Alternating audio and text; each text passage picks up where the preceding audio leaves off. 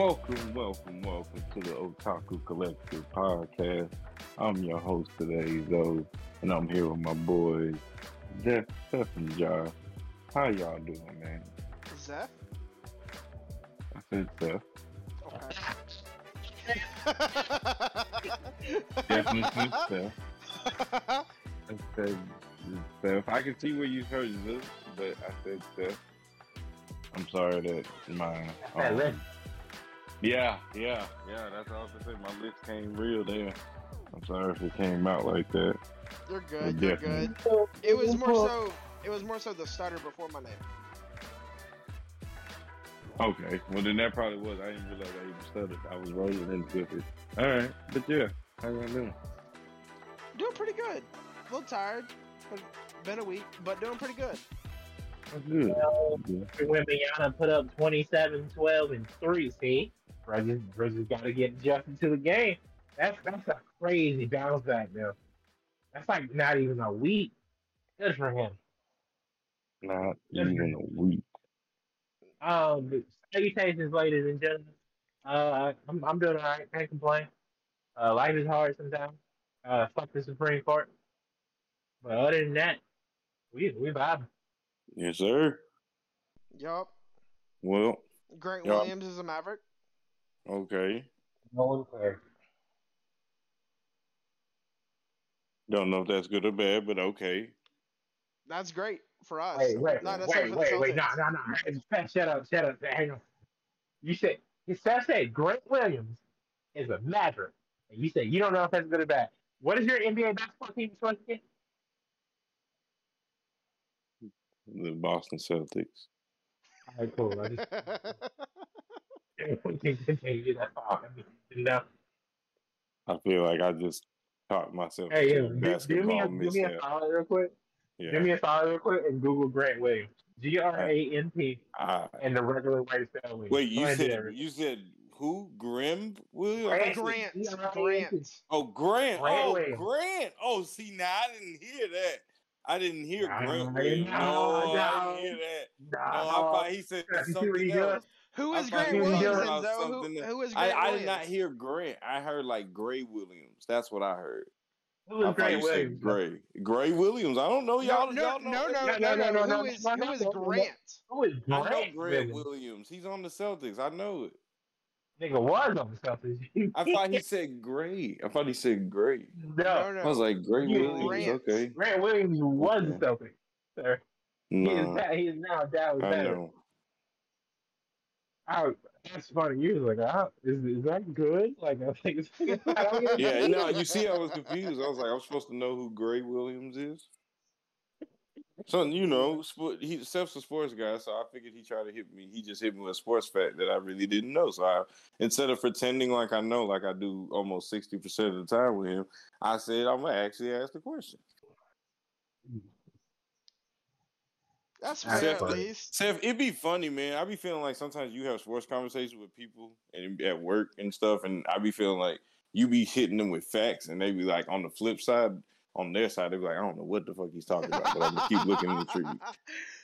Like Jamal's the only one I know that can match you for like knowledge for knowledge. Like yeah, yeah. that's the only one I know who can match you. Like, oh, oh yeah, I know all that, and then here's this, and then you know more knowledge just shooting back at each other. Yeah. So like Matt, for example, uh, producer Matt. Uh, anytime he wants to know what's going on with the Mavericks, he comes to me. Of Cause, course, because he's awesome as a You're not a real fan. He's like, say, Well, Freaking news, he, he's just not on Mavericks Twitter like that or Twitter in general. He has a Right. child now, so Hell means. Well, yeah, child. I'm about to say it don't really mean they're just a little Hey, hey. person that sits there and says, "Hey, what you I'm looking at?" money he be scrolling on Facebook he watches Yeah. all the games. But so like whenever we traded for Grant Williams, he wasn't familiar with Grant Williams, so he You came to the me. trade that just happened? Yeah. So he came to me to like learn about Grant Williams. He came. He came to you today. Grant Williams trade did not happen today. Yeah, I figured he was saying that. Why the fuck did you bring it up? Why? Because it's the it happened since last time that we recorded. You know how much shit? I, I've taken like 14 shits since the last time we recorded. I finished straighten that up. Well, that's not today's topic. Oh snap! That's Uh, that's funny. I I that's a don't even know. transition. I don't know what to do with that one. All I can say is so today's topic. is- You- No, no, You no. want to know what shows weren't shit? This this this season seasonal anime. They were not shit. Some were. It took it took you a little minute to get that out, but I'm with it. Some this show's seasons weren't shit. Well, we're about to have our opinion based conversation on that. And as y'all may guess, yes, we're doing our seasonal wrap up. Um, we are now heading into the summer season of 2023. Spring season is now wrapped up. A lot of cool little bangers came out. A lot of re- continuations have came out and we are now furthering along the countdown to said great greatest one piece moment of all time. So we're heading into the summer months. We're in the summer months. But before we leave we got to reflect on the spring and you know make sure we're heading in the right path as a good anime community. I feel like before we even get in the topic of the shows i just want to ask y'all how did you feel about the anime community during the spring season? Like, was it toxic? Or people pushing stuff on people? What's just y'all quick opinion? Do I think Yeah. that this season people Like- were toxic on like Twitter and stuff like that? I mean, yeah, Twitter, social media, Instagram. oh, I mean, like people are always now. toxic, but like, like, But oh, like, like, was was anything like stand outish in the anime community? Was it a simple spring season? Like, stand out. for example, for example, like like was there any show that just had like the Oshi no Ko effect? Like Oshi, you could have said like Oshi no Ko pretty much had people up in arms. Like people, it had people by the necks. You got people trying to dress up as idols and stuff now, and getting into the idol world. So it was more so the fact that like I don't know, that like, was at the start of the spring season. So that's just something. I mean, taking it back. yeah. Other than other than really big, like big anime like One Piece, Bleach type shows, Naruto, things like that. Mhm. uh Chainsaw Man, Jujutsu Kaisen, in terms of modern versions of those, in terms of popularity standard, Demon Slayer as well. I haven't seen a reaction to an episode one like that on Twitter, at least. Uh, I haven't, since I haven't seen a reaction I don't to know an how episode. long. Yeah, Yeah. I don't know how long. Granted, granted, it was an hour and a half episode. It was an hour and a half episode, but even still, like to grab that many people, like that many people's attention in a short amount of time. get get people to watch an hour and a half episode for that matter, right? Because usually people look at the time, and our my generation has a very short attention span as of late, and so to to grab that many people, to get that many people to sit down and watch an hour and a half episode, a full length movie episode, basically, Mm. is pretty impressive. And to get that kind of reaction as well on Twitter. Okay. Um, Josh, what about you? You see anything this spring season? Anything crazy in the anime community, specifically anime, you know, community stuff? Anything that was wild, or anything that just was like, okay, or did you think it was pretty chill this season? Like nothing wild happened, mm-hmm. and see nothing. There- There are some there are some wild ass geo takes as usual, but that's as it is. What it is. See, that's gonna be for the that. hey, hey, wait till the One Piece episode. He may have his own section in there. Don't be wrong, but yeah. Trust me, I'm right there mm-hmm. with y'all. They're, they're always tweeting some bullshit. I He saw honestly- interesting. Weirdly enough, he's been inspiration to me to be like, you know what? Let's just be toxic. Every once in a while, There are some interesting fan theories uh, One Piece of this uh, spring season. Uh, I did see something that I didn't know is when I watched the uh, One Piece episode. I just got I know I'm talking about this, and we're gonna have One Piece episode later, but we gotta have One Piece episode. Uh, during the Kid Law Big Mom fight, one of the animators in in fucking kids Smoking on uh, that Big Mom pack. fire. Smoke, snuck, smoking, Smoke, on that Big Mom that pack big mom pack. with Yeah. fire. And I was like, I, I'm be dead at. I thought somebody was trolling at first. until I started did seeing that too. And you went and looked it I up. I went back and yeah, I went, I went and did some research. I was like, yo, that's crazy. wasn't fuck. wasn't that that uh the American animator that did that or no? Yeah, it was a fucking, it was a, it was a cartoon hit, dude. It was a cartoon dude. Yeah. Yeah, Yeah, yeah, bro. yeah, yeah, no, That that was the the Henry Henry Shout Thurlow. out him name. for probably making Shout one of the most Henry Thurlow. memorable moments in all of the well, he did art. the first part. See, that's the crazy thing about it. He did the first part of that fight, and I was almost disappointed he didn't get to do the end part. But he did such a great part on like starting that fight. That's fair. that, Yeah. like it will be. Me- of course, the memorable moment is going to be the end of the fight. Like I'm gonna Yeah, just be but- real.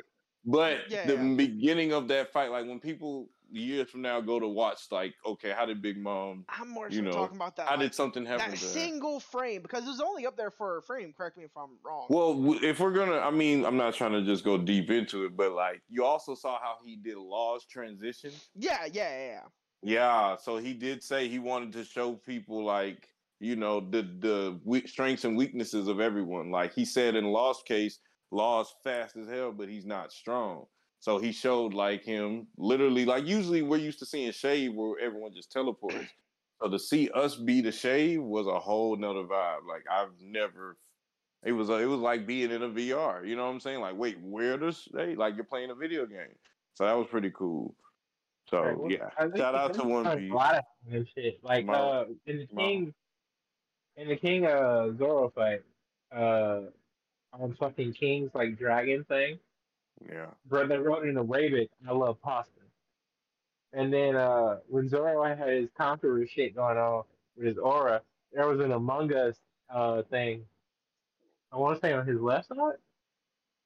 Might be on his left side. One I of his saw that sides. too. I'm just like, Yeah, that was funny as shit. Uh, Wow. Obviously, I see random bad takes on the internet all the time. Smoking on that Big Yeah. Mom pack though, that was kind of so funny to me because like for it to come, I mean, I'm just gonna say it, for it that for something that was hip hop culture to end up in One Piece anime. Even though I've like realized One Piece anime has probably always been in hip hop culture, probably plenty of rappers over the years who watch One Piece and love it. But to see that smoking on the Big Mom pack, knowing that that came from Gucci Mane, who's from Atlanta, who's from Birmingham, from Bessemer, Alabama, actually, who grew up in Atlanta, and his words led all the way to a One Piece anime episode, probably the biggest One Piece anime episode to date right now. That's that transcends any imagination that I ever had. And that's like probably one of the coolest moments. Gonna be one as of right now, the year is one of the coolest moments of the year for me. Cause I watched that live when it when that statement was said, you know, I'm smoking on your friend Pat.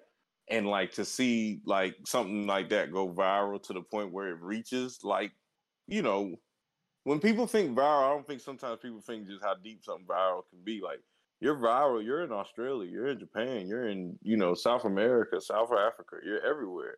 So to know it just transcended that far is almost like just a a, a bit a crazy. It's bittersweet because it's like, dang, Juice man, did you really have to say it like that? But now then you look at it like, I'm glad he said it like that because clearly everyone's gonna resonate with it. It's gonna forever stick. So yeah, that was that was probably pretty cool to see. That was a good toxic. Well, I, that don't even make sense. That was a very oxymoron. That was a good anime commo- community moment. When that episode dropped for Henry Thurlow, bro, everyone I saw had not enough said nothing bad about that episode. I didn't see one bad review. Not even like a I wish he did this. I- like everyone was with it. I remember him tweeting before, uh, like right after it was announced, Yeah. saying that he, uh, he, uh, I'm finally in control of the auras. Yeah, bro, but that's what I was like. Yes, I saw that too. That's the best part though, because they were getting. I remember like a year or two ago seeing stuff about the auras and it's too much aura stuff, and even he came out one episode and said, "Well, at this point, if we stop doing the auras, y'all would ask where the auras at, right?" And I was like, "Well, he got a point. We're already here now. Like shit, we've been fighting Kaido for like sixty episodes. Shit, so that that was cool. That was cool. Um, but yeah, so I guess spring season community, thanks to One Piece, clearly we're gonna say that out loud. Thanks to One Piece, has kept the anime community at a nice bay. There's a lot of new people watching One Piece. I see that Maybe it's just me talking about it in my timeline doing what Hey. this does. A lot of new people watching One Piece, man. So I'm just happy to see that. That's really I- the big thing. I saw a really wholesome moment on TikTok today, right? Mhm. Where a mom was watching one. Uh, they've already seen One Piece, obviously, but they were watching One Piece with their son, who is six, right? Mhm. And they got to the part where, uh, Merry, the uh, is Oh, sinking oh, into the ocean, and you oh, just hear her son start bawling his eyes out. oh. And the caption was cute. like, uh, "I taught my son true pain." Oh yeah, early, early, early, early though. Early though. Get out the way, man. Figure it out early. So then when you get older, you can be Yes, like, yeah. okay, that's cool, man. wholesome, a lot good. wholesome moments that One Piece is still reaching, even even six year olds, even children. hmm That's cool, man. That's cool. Um, I don't really know how we're gonna do this, so we're just gonna freestyle it. Um, maybe I'll start with my shows that no one else has watched, which is only like two, three. Go ahead. Okay, so we guess we'll start this off. This was a very detective ass motherfucking season. I'd like to say it was a lot of mystery shows. It actually got me in a whole genre now because now there's some hit mystery anime coming out the next season that I might want to fool with. But I'm gonna start with my home hero. You know, I ain't gonna take up many people's time because like these are a lot of mystery shows, so it's not much I can really say.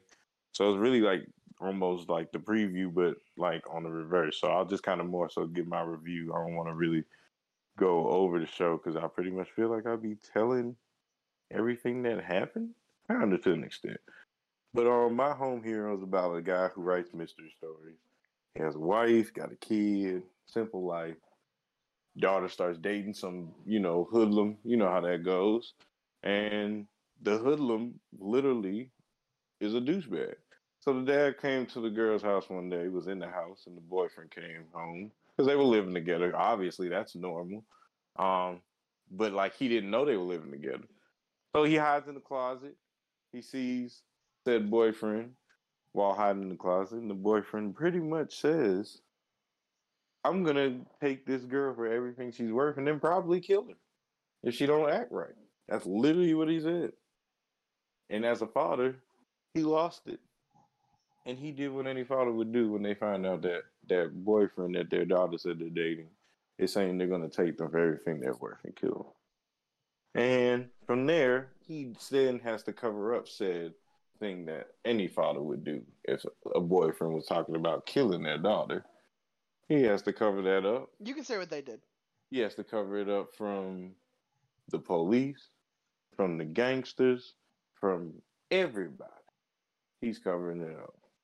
And it's it's pretty it gets pretty deep, man. It's it's really funny because he's never he's basically a very straight up guy, never did a crime in his life or anything bad. So to see someone like that, the only thing he can go off is he writes mystery stories.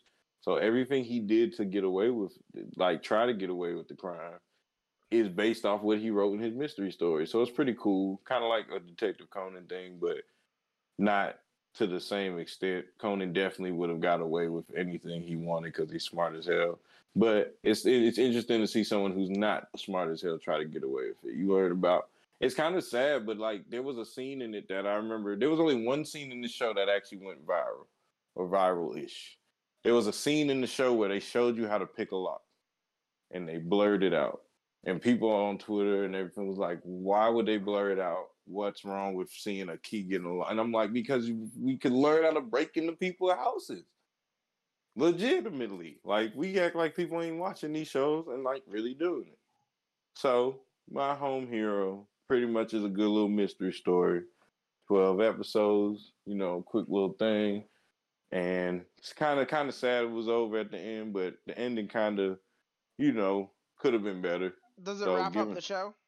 It did, yeah, it does. Okay. But like, could have Okay. been better. Could have been better. As as deep as we got to figuring like to doing it. I mean, if anything, the the the the episodes, a couple episodes before the ending, were really felt like an ending.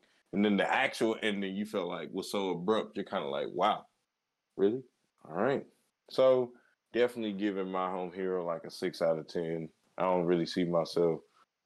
The only reason I'm really giving it a six out of ten is basically because it kept me on the edge of my feet. Like you're gonna be on the edge. It's kind of like total, no, nowhere near Tomodachi game, but definitely heading in that direction of like what's gonna happen next. Nothing in close because Tomodachi game was so unpredictable.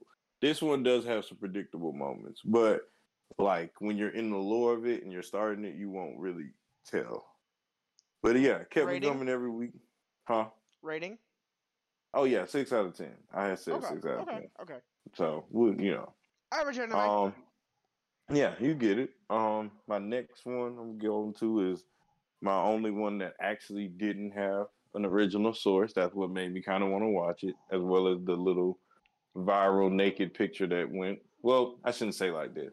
Talking about the marginal service. If, if I remember, this was spreading around. It was a caution tape over a bunch of men and a woman. You know, so it basically was showing that this is going to be a show that caters more to the fan service of women, and I think it did. I think it did. There was, of course, still an episode where the girl got naked, but hey, you know, fan service for everyone, I guess. Um, it was a pretty cool little side gig show, you know, like on some.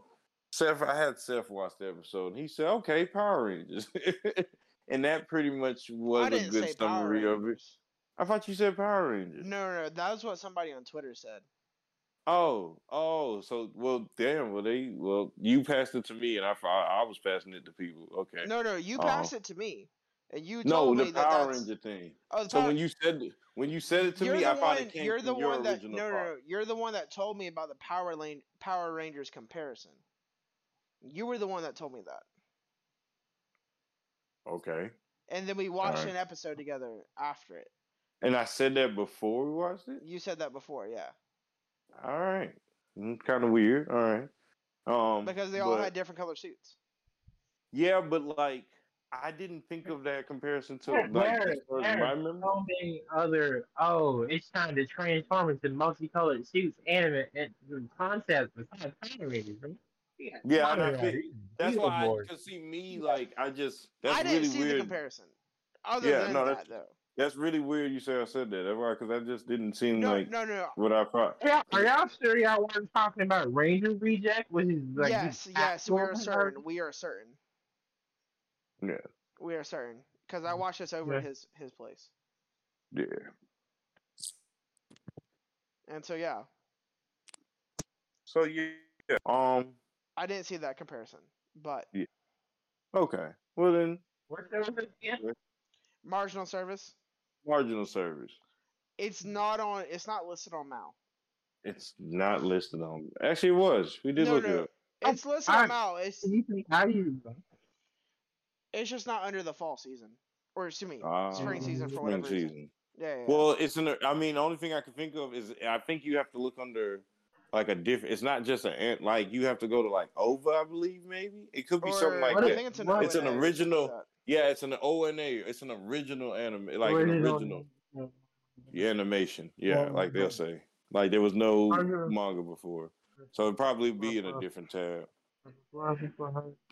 But um, yeah, man, marginal service was a pretty, you know, it seemed like it was gonna be a more adult show, and it did have some of con. That's kind of what really made me want to watch it, and it had some adult themes. Like I said, the fan service definitely was there, um, but it was like ultimately like a really like a like you said a Power Ranger Guardian of the Galaxy type These are the Avengers. What are you on?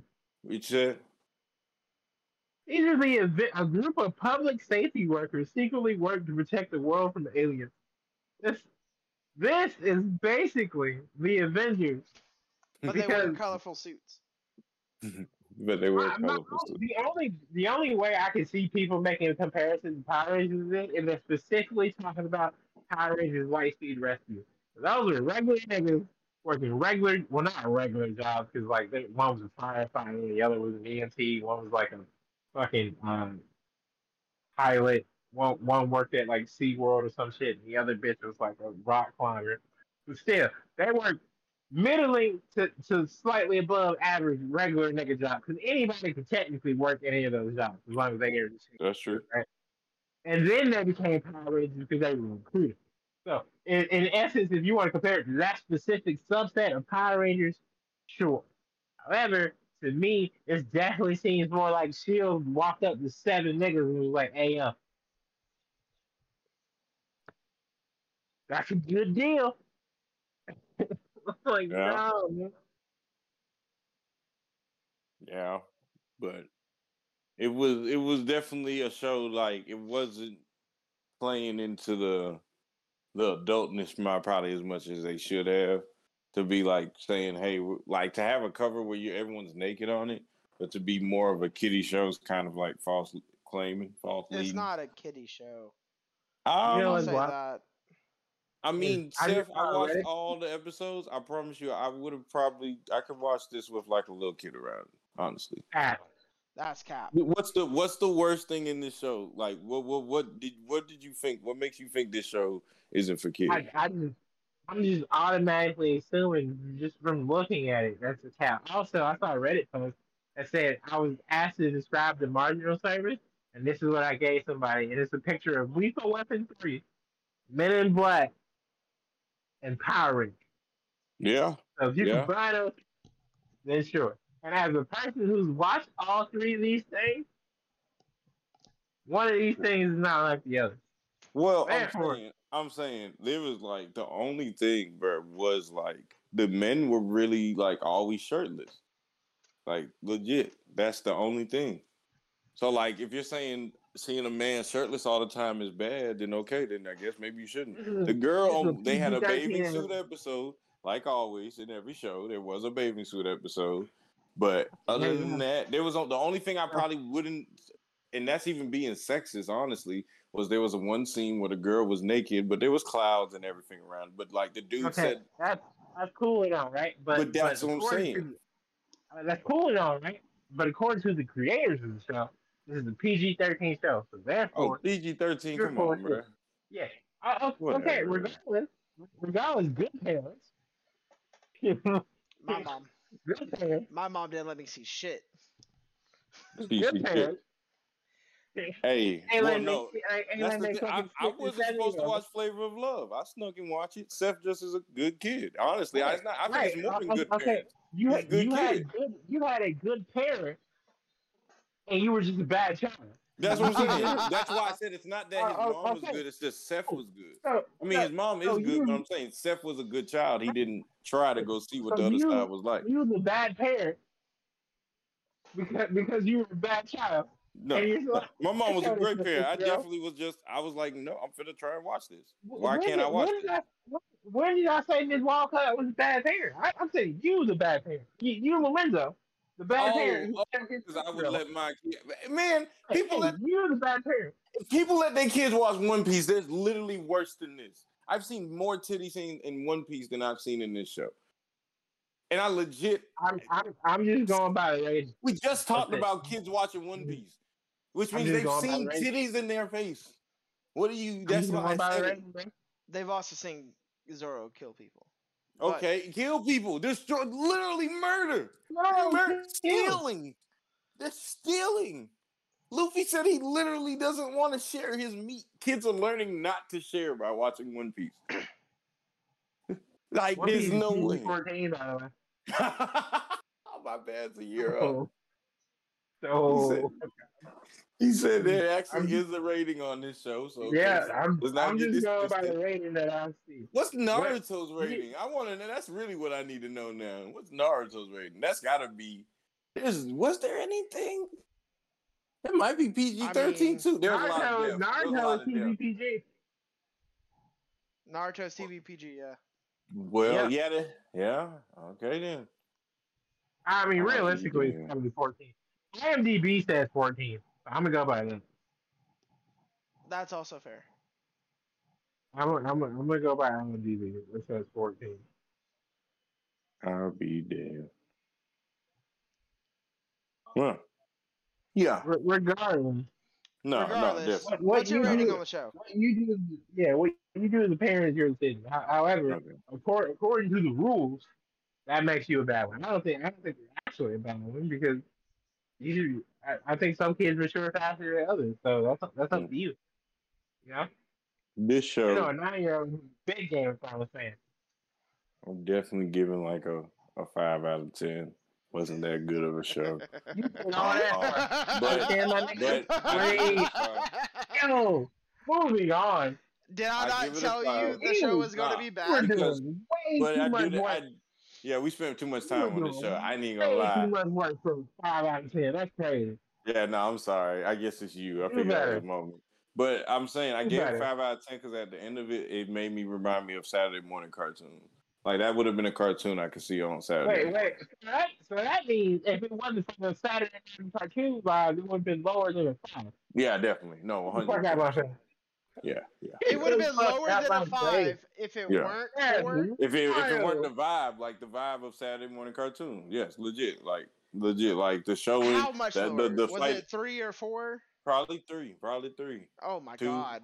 three or two. I probably wouldn't even give it a rating. Like I don't want to say zero, but like yeah, it would be bad. Like the only thing holding up was like this would have fit on Kids WB. And you were trying to get me to watch this. You were trying hard for a minute. Well, well, that's because when I was trying to get you to watch it, I was at least halfway through. You know, I always have hope and high hopes. And the ending on. was you were trying yeah. to get me to watch the shit. Move on. We're good. um moving on. I think there's only like one more I got like that was just me. And that was the trash isekai of the season because you know that's just a thing, right? Y'all, you know, y'all know that, right? Um, because I There's knew Trashy that. Sky every season. I knew that. Yep. I knew that. Of course I did. Y'all didn't. Um, so I'm doing this whole trash isekai I, thing. I introduced this concept. Josh is like, I was there when when it was written.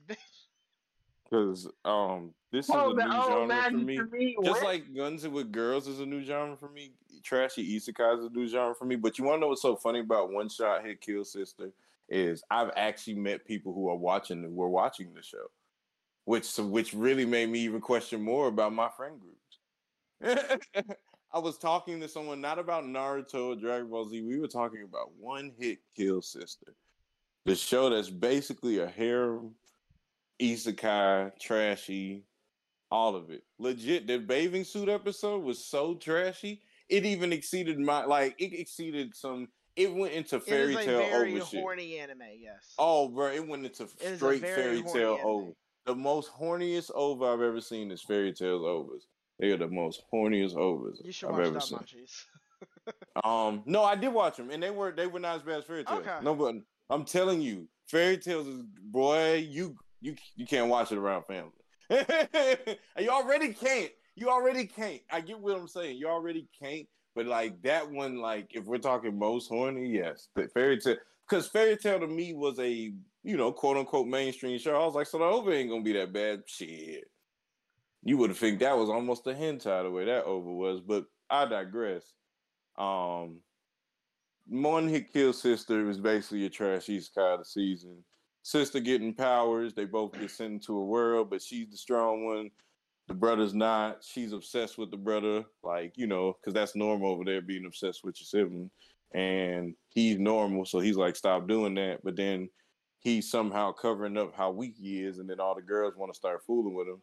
But there was one girl on the season that legit made the show like less like it was it made it to she was she played like a big sister role to the kid.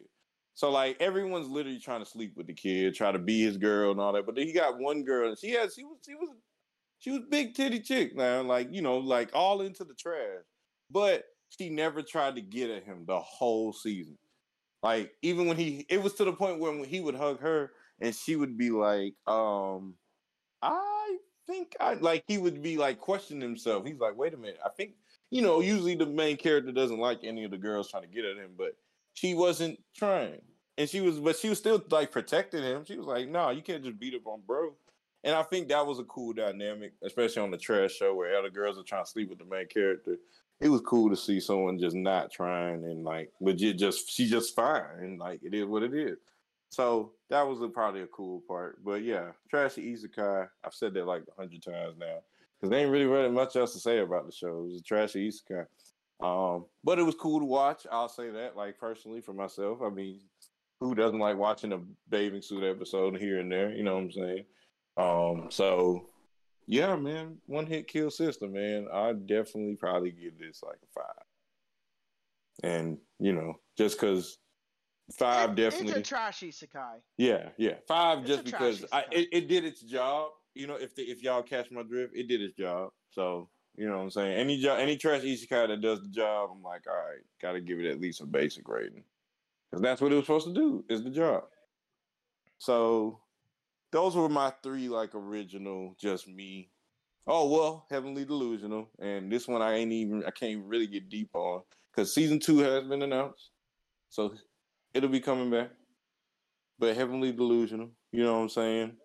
Basically, the world's like a world apocalypse has happened. There's man-eating monsters everywhere, and we started the show. We basically are following about these two teenagers who this boy and girl who are basically saying we'll kill man eaters for people for money so they can find what they're trying to call heaven. They don't know what it is, where it's at, what it's going to be like, but they just know that they were told to go to heaven and they would find all the answers. So they're looking for it. On the way for heaven, a lot of things happen. We fight some man eaters. Weed saves the day sometimes. Um, legit, that's actually a fact. Um, and yeah, and then there's other like tropes in the show.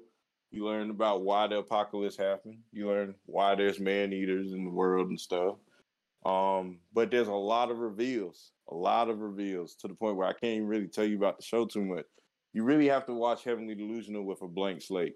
If you know what you're getting into, it's kind of it destroys the whole meaning of the show. The show's meant to be weird. If you like weird, creepy stuff, not even creepy, but weird, definitely hella, hella, hella weird. And there's this is a bloody show because they're they're no they're not Yeah. pulling punches. They're killing things. Things are killing people. People getting ate. People getting sh- not really shot because the world's in apocalypse. Guns are very scarce, so it's very um like wasteland based kind of, but not like a wasteland. There's still cities. It's Um, like because some of the weapons are like futuristic too, though. Yeah, but see, that's what that's what I'm trying to say. And we still like after watching season one, I'm gonna tell you, we still don't understand why that works like that. Like how the hell that gun became her thing, or why it shoots the way it does. On We double didn't any. batteries, yeah. yeah, yeah, yeah. All on double exactly, and we still didn't get no answer to that. But season one ended with really like honestly, we ended season one being at the same place we started season one. Like we're still looking for heaven and all that. The only thing is we did answer. Remember the dude that plays Zoro, or Zoro's voice actor, Yes. Seth?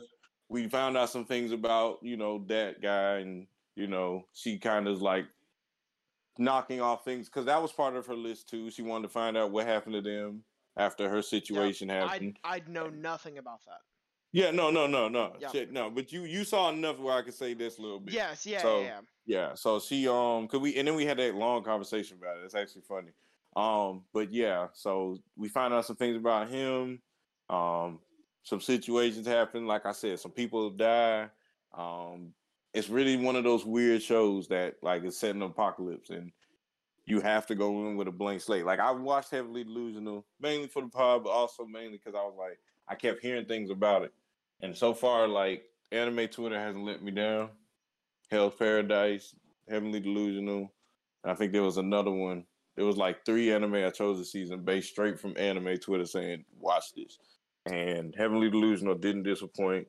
Um, plot twist of the year. If I had to give it anything, it's going to be probably one of those shows known as plot twist of the year. I mean, I, even if that's a category or not, but if you want to watch a show where you just don't like it keeps You turning, don't know what's gonna happen next. yeah, yeah. And you don't even if you binge it, watch it week to week, whatever, you're not gonna know what's happened next. It's up there with Tomodachi game. Legit, legit. I would I would say this is this season's Tomodachi game. Not Tomodachi game itself. I know I keep bringing it up because the like when I think of mystery anime right now, that's at the top for me. That was definitely a, a, a seeker thriller mystery that got me all the way. So I just put that up on a plateau and I compare the stuff below or high. I'd say Heavenly Delusional is right under Tomodachi game because you know there may be some little tropes you could, you know, if the brain, you know, you put some thought to it, you'll figure it out. There were some things I found out at the end of the season. I guessed at the beginning of the season, but I was like, anyone with a brain could have guessed that, and it was that. But like I said, this is season one of a show that's probably gonna run for a little bit. Um, I don't think I'm gonna watch the read the manga or anything. I'm definitely just gonna be anime only with this, but I, I, that will as well. continue. Yeah, yeah, I there's some shows you just got. I just got to do that. Like it just, yeah. just keeps me in the lore and the trope of all of it. So that's when I'm like, I'm gonna keep watching Heavenly Delusion. I will definitely recommend that to people who like. They say they want a weird show. That's probably gonna be my recommendation for right now. So yeah, those are my couple that I kind of dabbled in. Um, had some fun with. Got to talk to some people. Put some people on, like Seth, with Heavenly delusional, a little marginal service. You and Even Zach, if you didn't, you and Zach for Yep. for for Heavenly Delusion yeah, you know what I'm saying. because So, initially it wasn't on my list, and I've just been too busy to get caught up. cool. I didn't know that it wasn't on your list at first. Now it makes more sense. It was you not on my list at not- first. Yeah, yeah. Yeah, if you if it wasn't on your list, you're like, why would I care about it? No, No, but that's fair though. No, no, I do care, and I really want to watch. I literally, but it wasn't on your list though. It wasn't what on my was list saying. at first. Yeah, no, no, no. I Yeah. care now, and yeah, I. now you do. It was one of those scenes where it's like, this show looks good. I'm gonna put on the back burner, and I'm gonna see what people say about it after a week or two, or three. Okay. And then whenever like you and Zach both came to me and said, "Holy shit, you have to watch the show," I Yeah, was yeah. like, "Okay, I will." Yeah. You know what I'm saying? I was like, that's enough. If if, my inner circle's telling me, like you were trying to leave it to That's Twitter, enough for me. your own That's inner not circle was for you, telling you, yeah, yeah, that's funny. That's cool.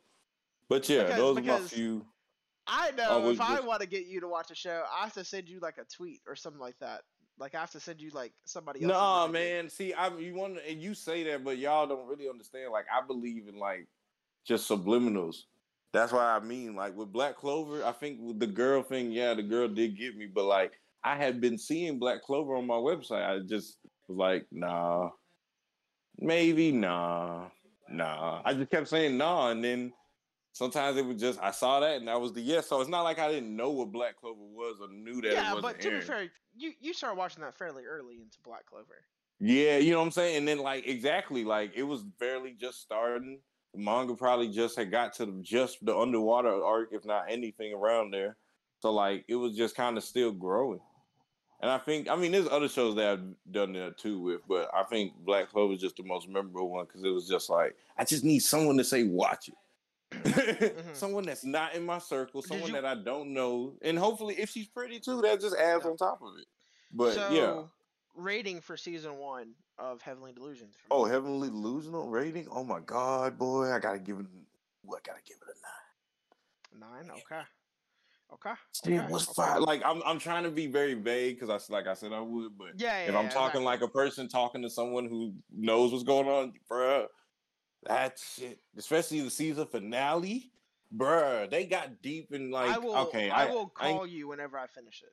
yeah, that season finale, those last two episodes, uh, you in particular are gonna be pissed off, but like pissed off at the the you that the emotion pissed off. But that's what I mean. That's why I'm giving. Okay. Okay. okay I was um, I your emotions are Yeah. you. There's no way you can watch this show and not have your emotions get connected. There's all Yeah. there's something in this show that's gonna have you like, damn. And I and feel that. I also appreciate now that you look at like you started to take into account the way that I look at anime. Yeah, oh definitely. Uh, it naturally was gonna happen. It just took time, but yes. Yeah. So. Uh, did you want to talk think- about Doctor Stone at all? See, I feel like this is the part where we need to pull Josh in for his strong one, and then we Well, go to your no, original. That's that's y'all two No, together. no, no. No, oh wait, no, is no. that the finale? Is that the finale? Yeah, That's the Oh, finale. right, all finale. That's no, the finale. all right, cool. That's the cool, finale. Not me this time. All I right. won't be the finale this time. I know, say less. So that's why I said I feel like we were freestyling and do something different. Well, then, Seth, you go and tell us about just the shows you just watched. Like Well, that, you You don't don't have no to talk about. Doctor Stone real quick because I'm I'm I'm not caught up on it. So that's another one that you. Ah, see. well, that one I consider the crossover still, because like you seen the first couple seasons. You know oh what I'm yeah, saying? no, no, yeah, of So, course. like, but I haven't you- seen the you newest know- season because we're not talking about the Yeah. old seasons. Well, I mean, there's not really much to say. You know, Senku built some stuff. They It's- built the, the season a- two ended. Season two ended with them saying they were going to build the boat. It's more Um, of a did you build-up watch- season, is what I feel like. Yeah, did you watch the um special that came out over the? Whew, that had came out. If this this just, I think that was last summer. Last summer, it was last summer. Yeah, I don't think I did. Yeah, there was a did. special between season two and three. You should watch that. It was really good, and it basically showed like Senku starting to build the boat. So like that came out last year. So I'm, I can talk about all that. So like you know they started building the boat in the special, and we and you, they revived the captain and his little entourage because he was the richest guy, like the youngest richest guy, um in his time era. He had, but he was really into sailing and everything. So they revived him. So season three basically is the boat's been finished, and they're ready to sail the boat off and figure out why the you know world got turned to stone. And come to find out, the island where we think something might be tied to it was really not that far. They got there in about twenty minutes, maybe no, an hour. It was like an hour, he said. But they said something about felt like twenty minutes. He got there really quick. Now by sea, if they was like at a regular boat or if they walked or whatever or swam, it would have took longer. But the boat they made was so OP. It's not that it was like a motorized boat. It just was so OP of a boat. Got them there in an hour.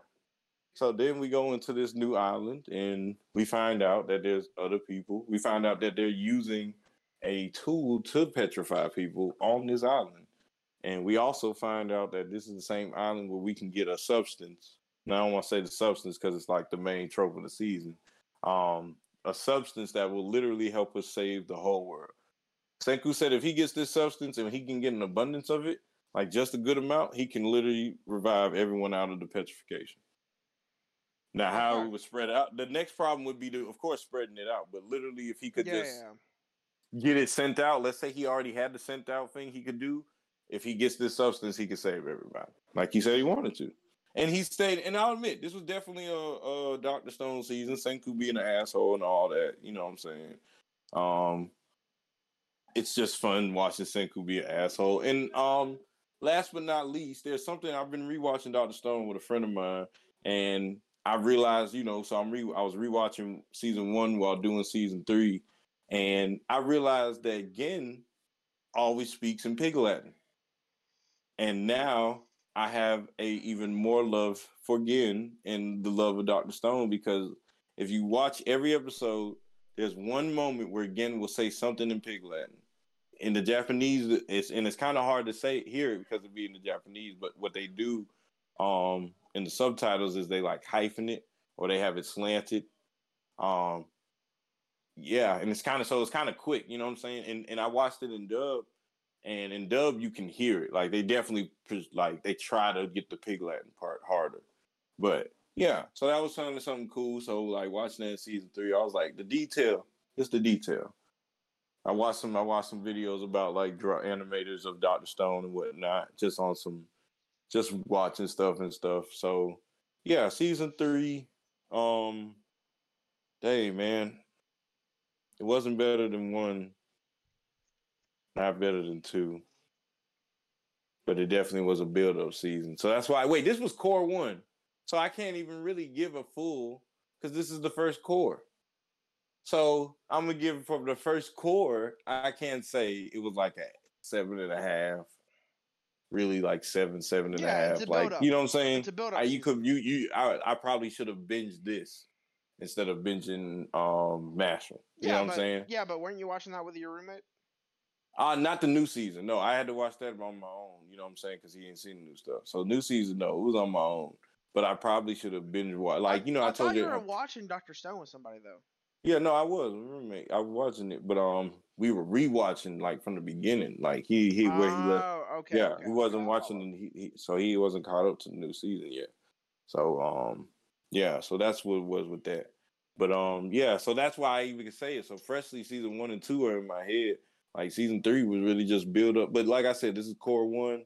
So giving core one a seven, flat seven. I'd rather go ahead and drop it down because it was just like I said, typical. If anything, I was upset that he didn't really teach us how to build stuff for real. We only got to learn how to like build three, two or three things, compared to like when the beginning it was like every other episode you learning something. like something you can do at home type thing. So he's just gotten to a point where he's building stuff you can't just build at home. So yeah, seven seven out of ten out of stone. But core two, I think is gonna pick up for it. I think, and then I'm an action guy at the end of the day, so like definitely the action was kind of cool on this, but it was like lackluster because it wasn't really nothing big happening because it was still building. But core two is gonna be real. I think we're gonna encounter the guy who's you know part of the petrification being process. So don't see that being a friendly conversation. So that'll be probably like I said, core two will pick it up a little bit. so yeah. So yeah, now I'm finished. If you want to go into like only your um originals that you watched okay. for the season. Okay. Uh let's go down Romance Alley a little bit. Romance Alley. Uh so first one I'm gonna talk Romance about is Alley. Yamada Kun. Uh my love story with Yamada Kun at level nine nine nine. Mm-hmm. Uh it's just uh just it it is more mature than what I thought it was going to be. I didn't necessarily have like uh j- just just mature from the way that they approach uh romance and relationships and things like that as well, right?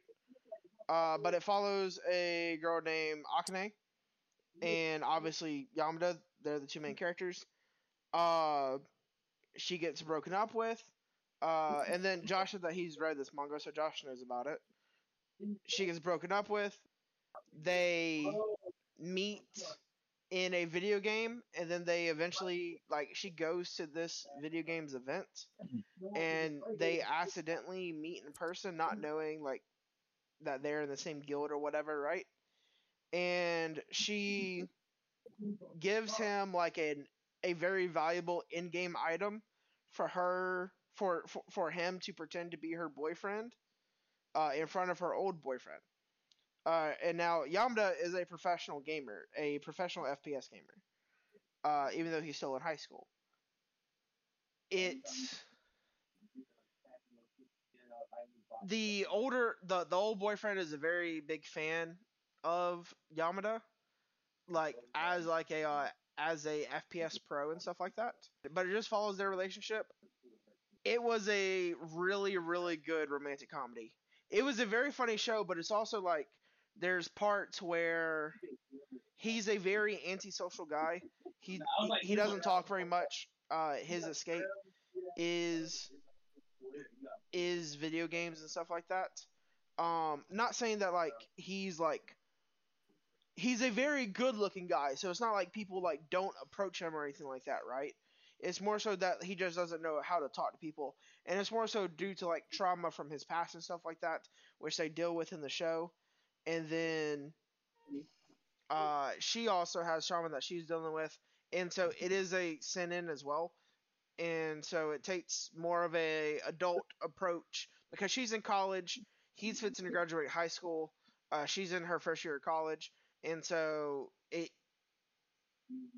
it approaches it from a more uh, mature aspect than a another romantic comedy might have.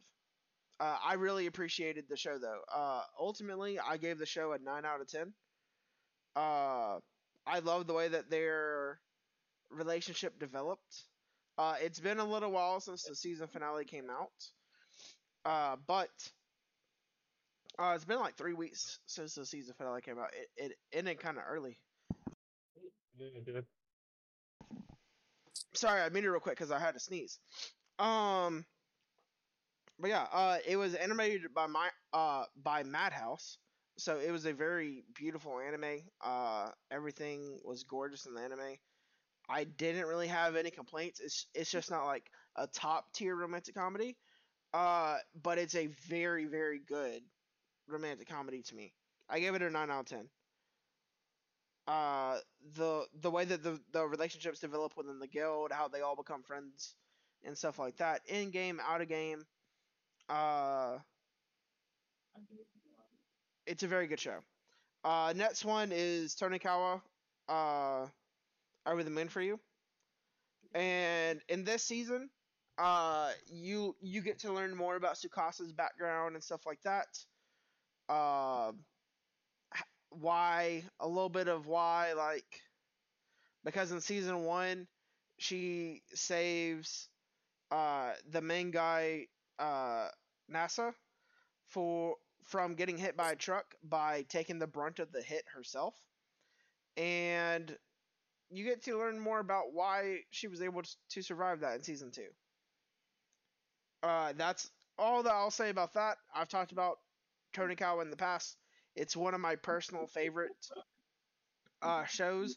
If I were to rate it, not so like objectively, if I were to rate it objectively, it's probably like a 7.5 or an 8, realistically, right? For me, it's a personal 10.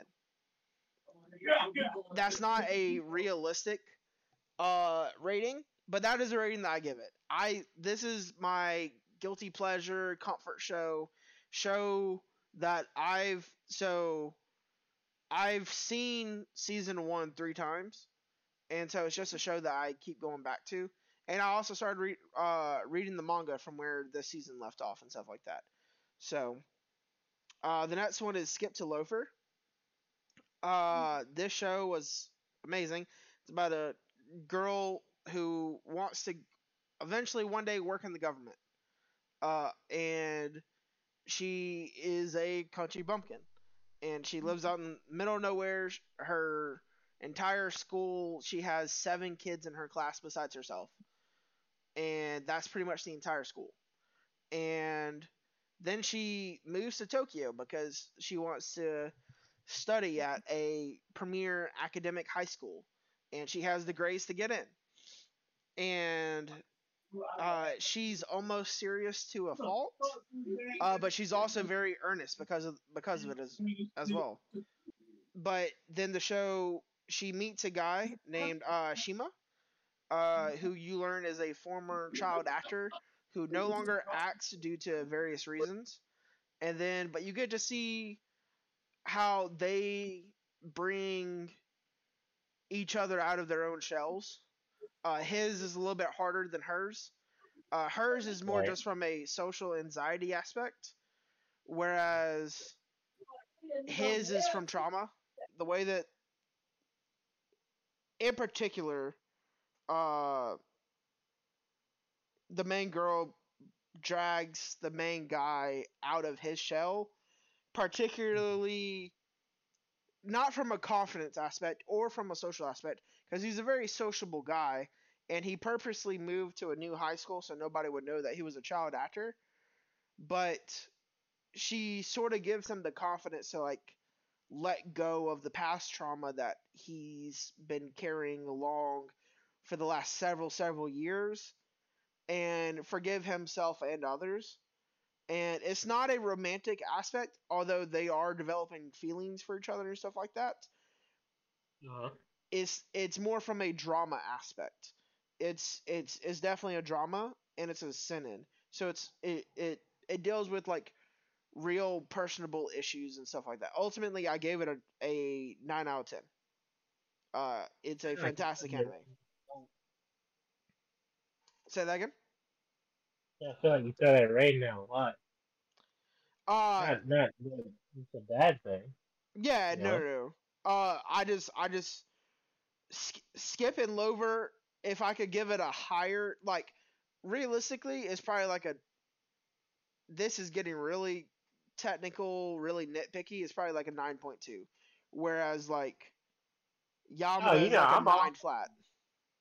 Uh, yeah, I'm like I'm all for the technical side of it. You know? Yeah, yeah, yeah. Yeah. I saw a lot of hype about skipping Loafer just for it to stop being talked about during the season. So that's just It's my amazing. opinion on Skip. It's amazing. Yeah, yeah, yeah.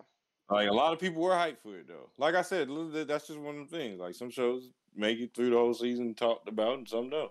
hmm But I know Skipping Loafer. I almost watched it just because of how much hype I saw. hmm It's And also animated by just- PA Works, and so it is.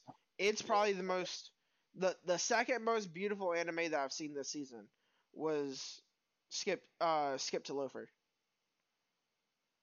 Uh, and then the next one that I'm going to mention is Insomniacs After School.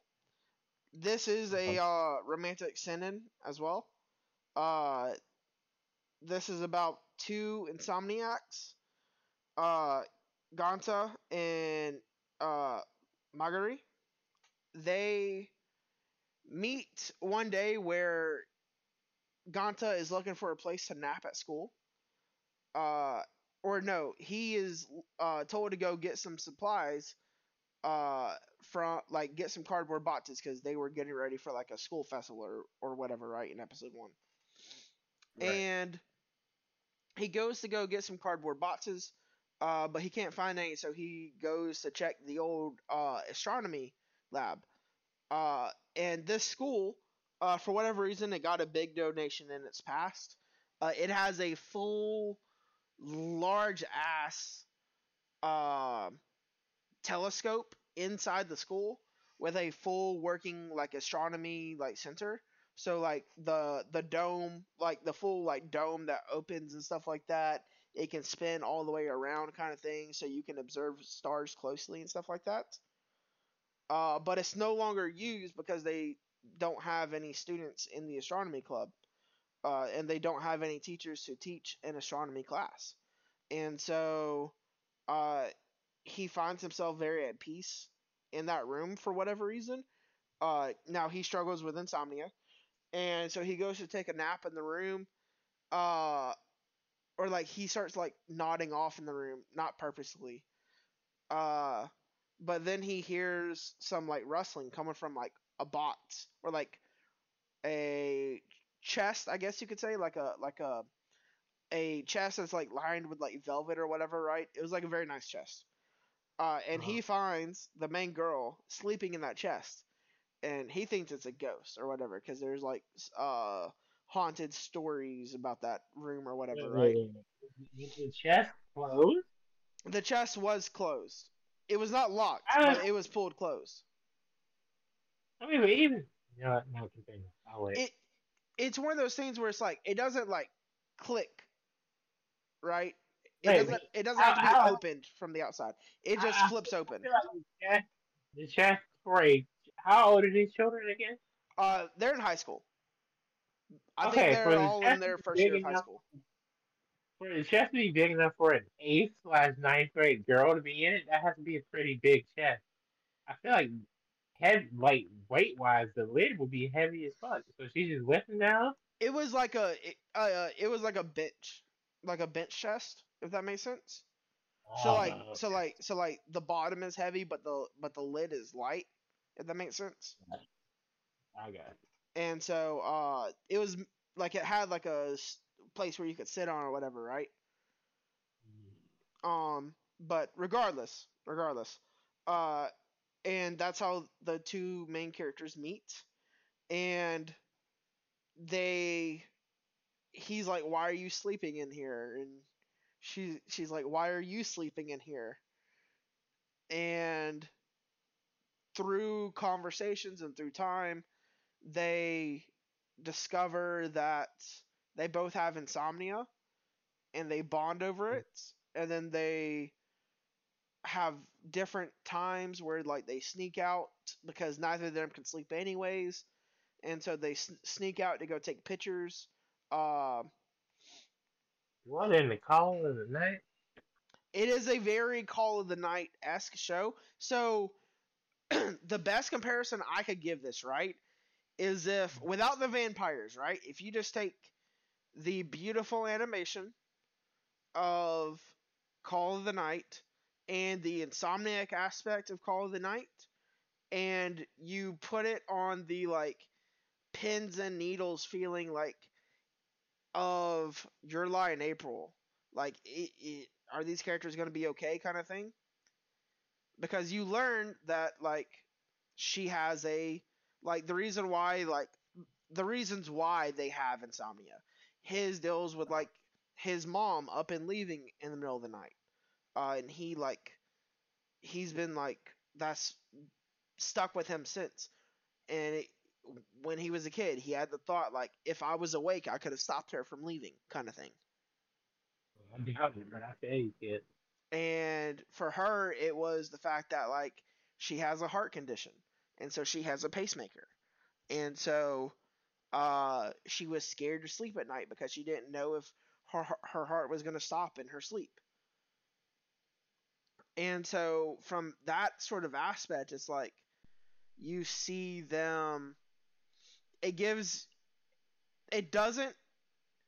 It has a very good ending. It is not the ending of Your in April. If you're familiar with that, it is not a sad ass ending, right?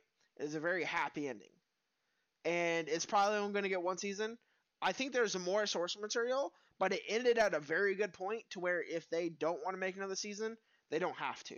It, it's a f- fantastic ending. Um, but it, throughout it, watching weekly, it gave you the like feeling of what it would have been like for me, right? Because I love Your Lie in April as well. Of what it would have felt like if I was watching Your Lie in April weekly. That like worry in the back of my mind. It's like, okay, I know that they're falling for each other. I know that she has a heart condition. Please don't fuck me over, okay? And so, uh, luckily, doesn't happen. Uh, ultimately, I give the show a 9 out of 10 as well. Uh, fantastic show. Um, the romantic comedies this season, this wasn't a romantic comedy, but th- overall, the romance slash sending shows this season were fantastic. Uh, this since the Love Is War uh, newest season, season whenever that came out, this is probably the strongest like romantic slash send-in season that has happened since that season. Uh, in terms of just the amount the amount of quality shows. And I didn't even watch uh Daggers in Your Heart or anything like that, or uh the the Dangers in My Heart rather. Uh, I didn't even watch that one, and I've heard great reviews about that, so I'm gonna go back and watch that on my own time afterwards. Uh, and then the other one that I gave, I'm gonna go ahead and say it. I gave this one. Uh, this one's more of an eight and a half out of ten. Uh, so I'll give it an eight and a half out of ten. I'm not gonna give it the full nine or whatever, right? Uh, but Right. it's a Galaxy Next Door. It's about a girl who, and these are adults. Uh, th- these aren't teenagers or anything like that. These are working adults. Uh, a girl named uh, Sh- Shiori meets uh, Kuga, and Shiori, on her island where she's from, she discovered manga through her grandmother. And then after her grandmother uh, passed away, her grandmother's dying wish was to let Shiori do what she wants and go like go to Tokyo and like go pursue her dreams and stuff like that. And so she's allowed to leave the island. She's a princess on this island as well. And so it's like a big like commotion about her leaving the island and things like that. Um but she goes to go meet uh Kuga who is a manga uh writer and author. Uh so he is a mangaka within a manga. And basically she fell in love with his work and she wants to like be his disciple and stuff like that or like uh be his assistant, I guess is a better word. And through that time uh dealing with because his his mom's not in the picture and his dad passed away. And so he takes care of his two younger siblings uh full time uh there's like a I think like a 10 plus year age gap between him and his youngest sibling. And so but he takes care of his siblings and he's a very successful mangaka. And Sure. They over time get to learn more and more about each other.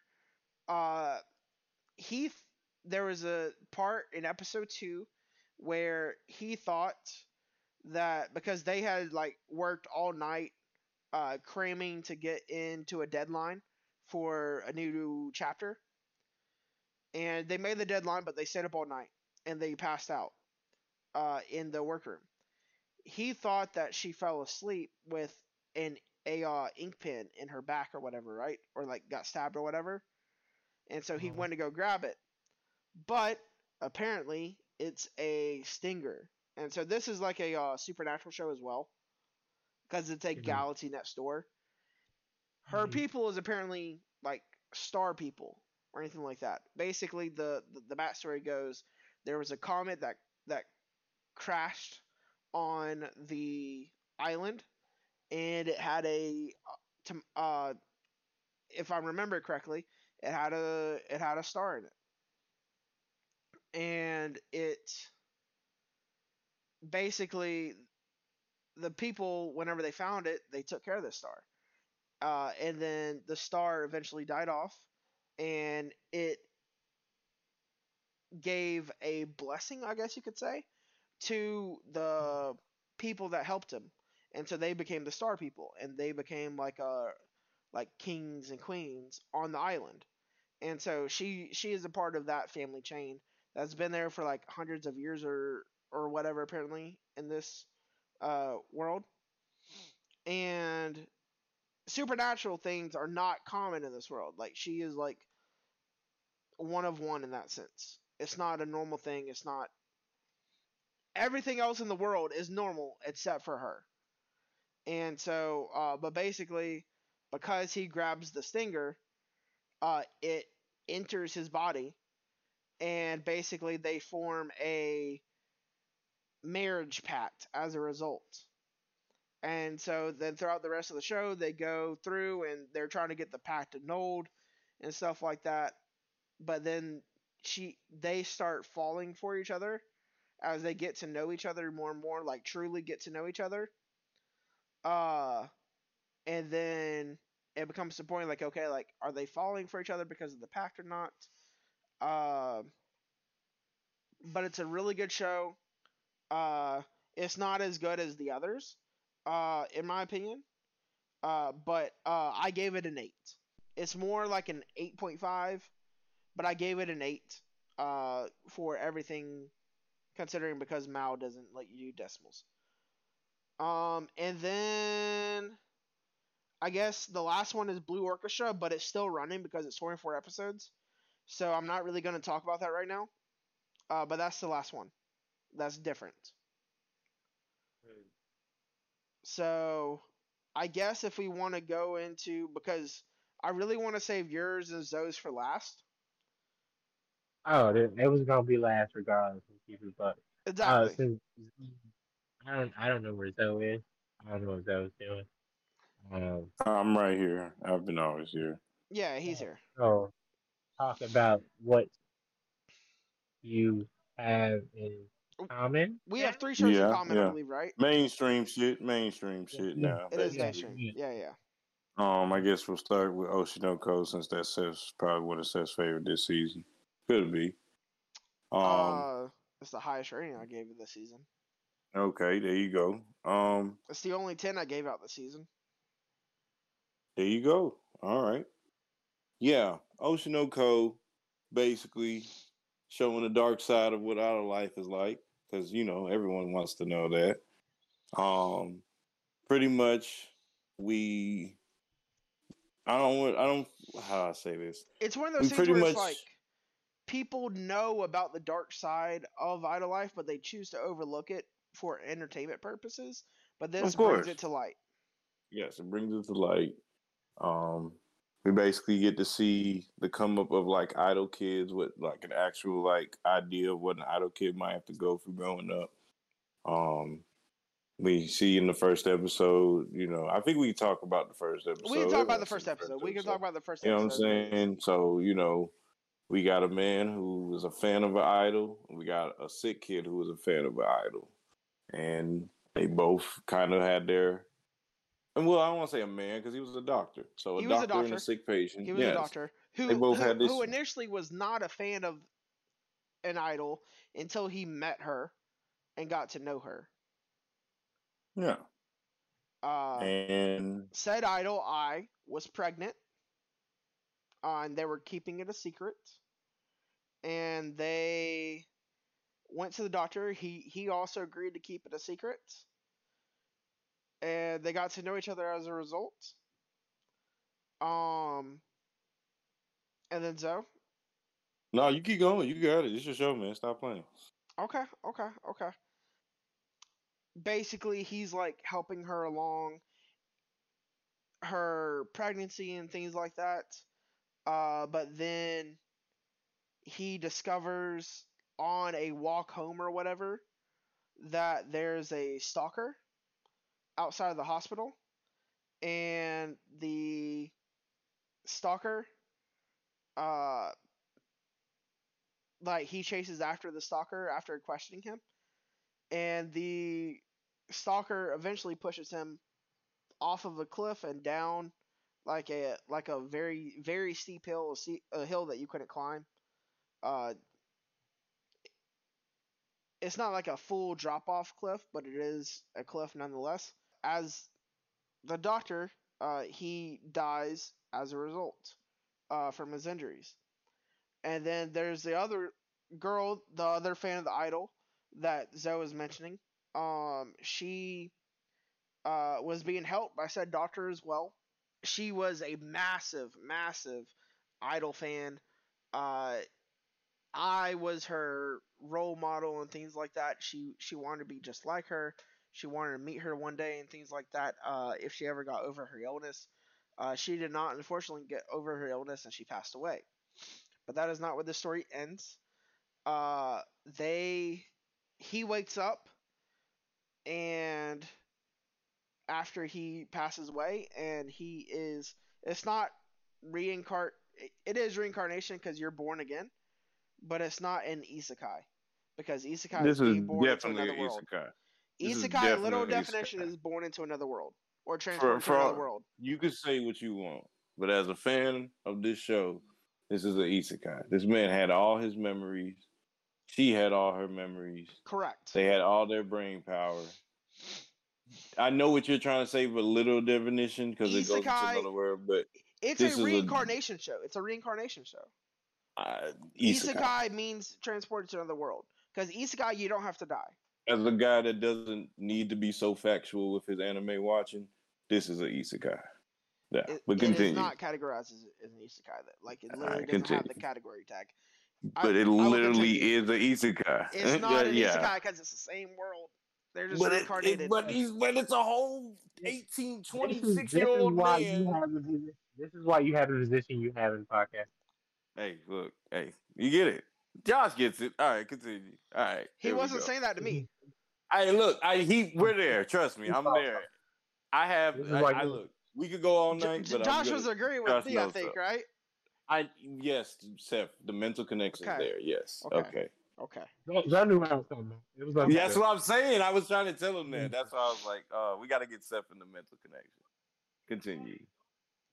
anyways anyways he's like obviously like he thinks it's really really weird that he's reincarnated as a, as as her child.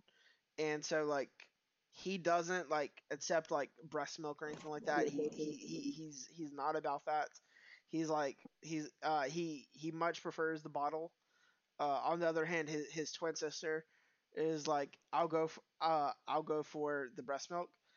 And turns out uh he finds her uh his his twin sister as they are babies uh responding to hate tweet messages on Twitter. Uh and realizes oh shit uh she's been reincarnated as well. And so both of them have the mental capacities. Uh as the viewers we know it is the girl from the hospital that he took care of and that he is the doctor. And so we we know that she's that they're reincarnated and that they know that they knew each other in their past lives, but they don't know that yet with each other. Like they don't talk about their past lives. They made an agreement to not talk about it. Um basically though as episode 1 continues along, you get to see them grow up a little bit to where they're no longer like babies, they're toddlers and stuff like that. It has a very hilarious moment in the first episode where they uh the babysitter was going to expose that they had kids or that she had kids, which would have like destroyed her career. And so they pretend to be reincarnations of gods. And apparently, uh, I was reading about this. The gods that they chose to pretend as were like gods of like uh like the stars and galaxy and stuff like that which very fit with like the stars in their eyes and stuff like that, and the stars that Ai had in her eyes. And so later into episode one, episode one is a lot. Episode one is obviously a lot because it's an hour and a half long. Uh, you see her get stabbed. Uh, there's no other way to bluntly put it. She's about to have like the biggest like she's about to like sell out an arena for the first time ever. She's about to have her vi- like biggest performance ever that she's ever had. Her career took off uh, because of acting and stuff like that that she was doing, and that uh, her the the reincarnated doctor is named Aqua uh, when he was reborn. Uh, so uh, her and Aqua do a movie and stuff like that, but you see her get stabbed. There's no other way to put it.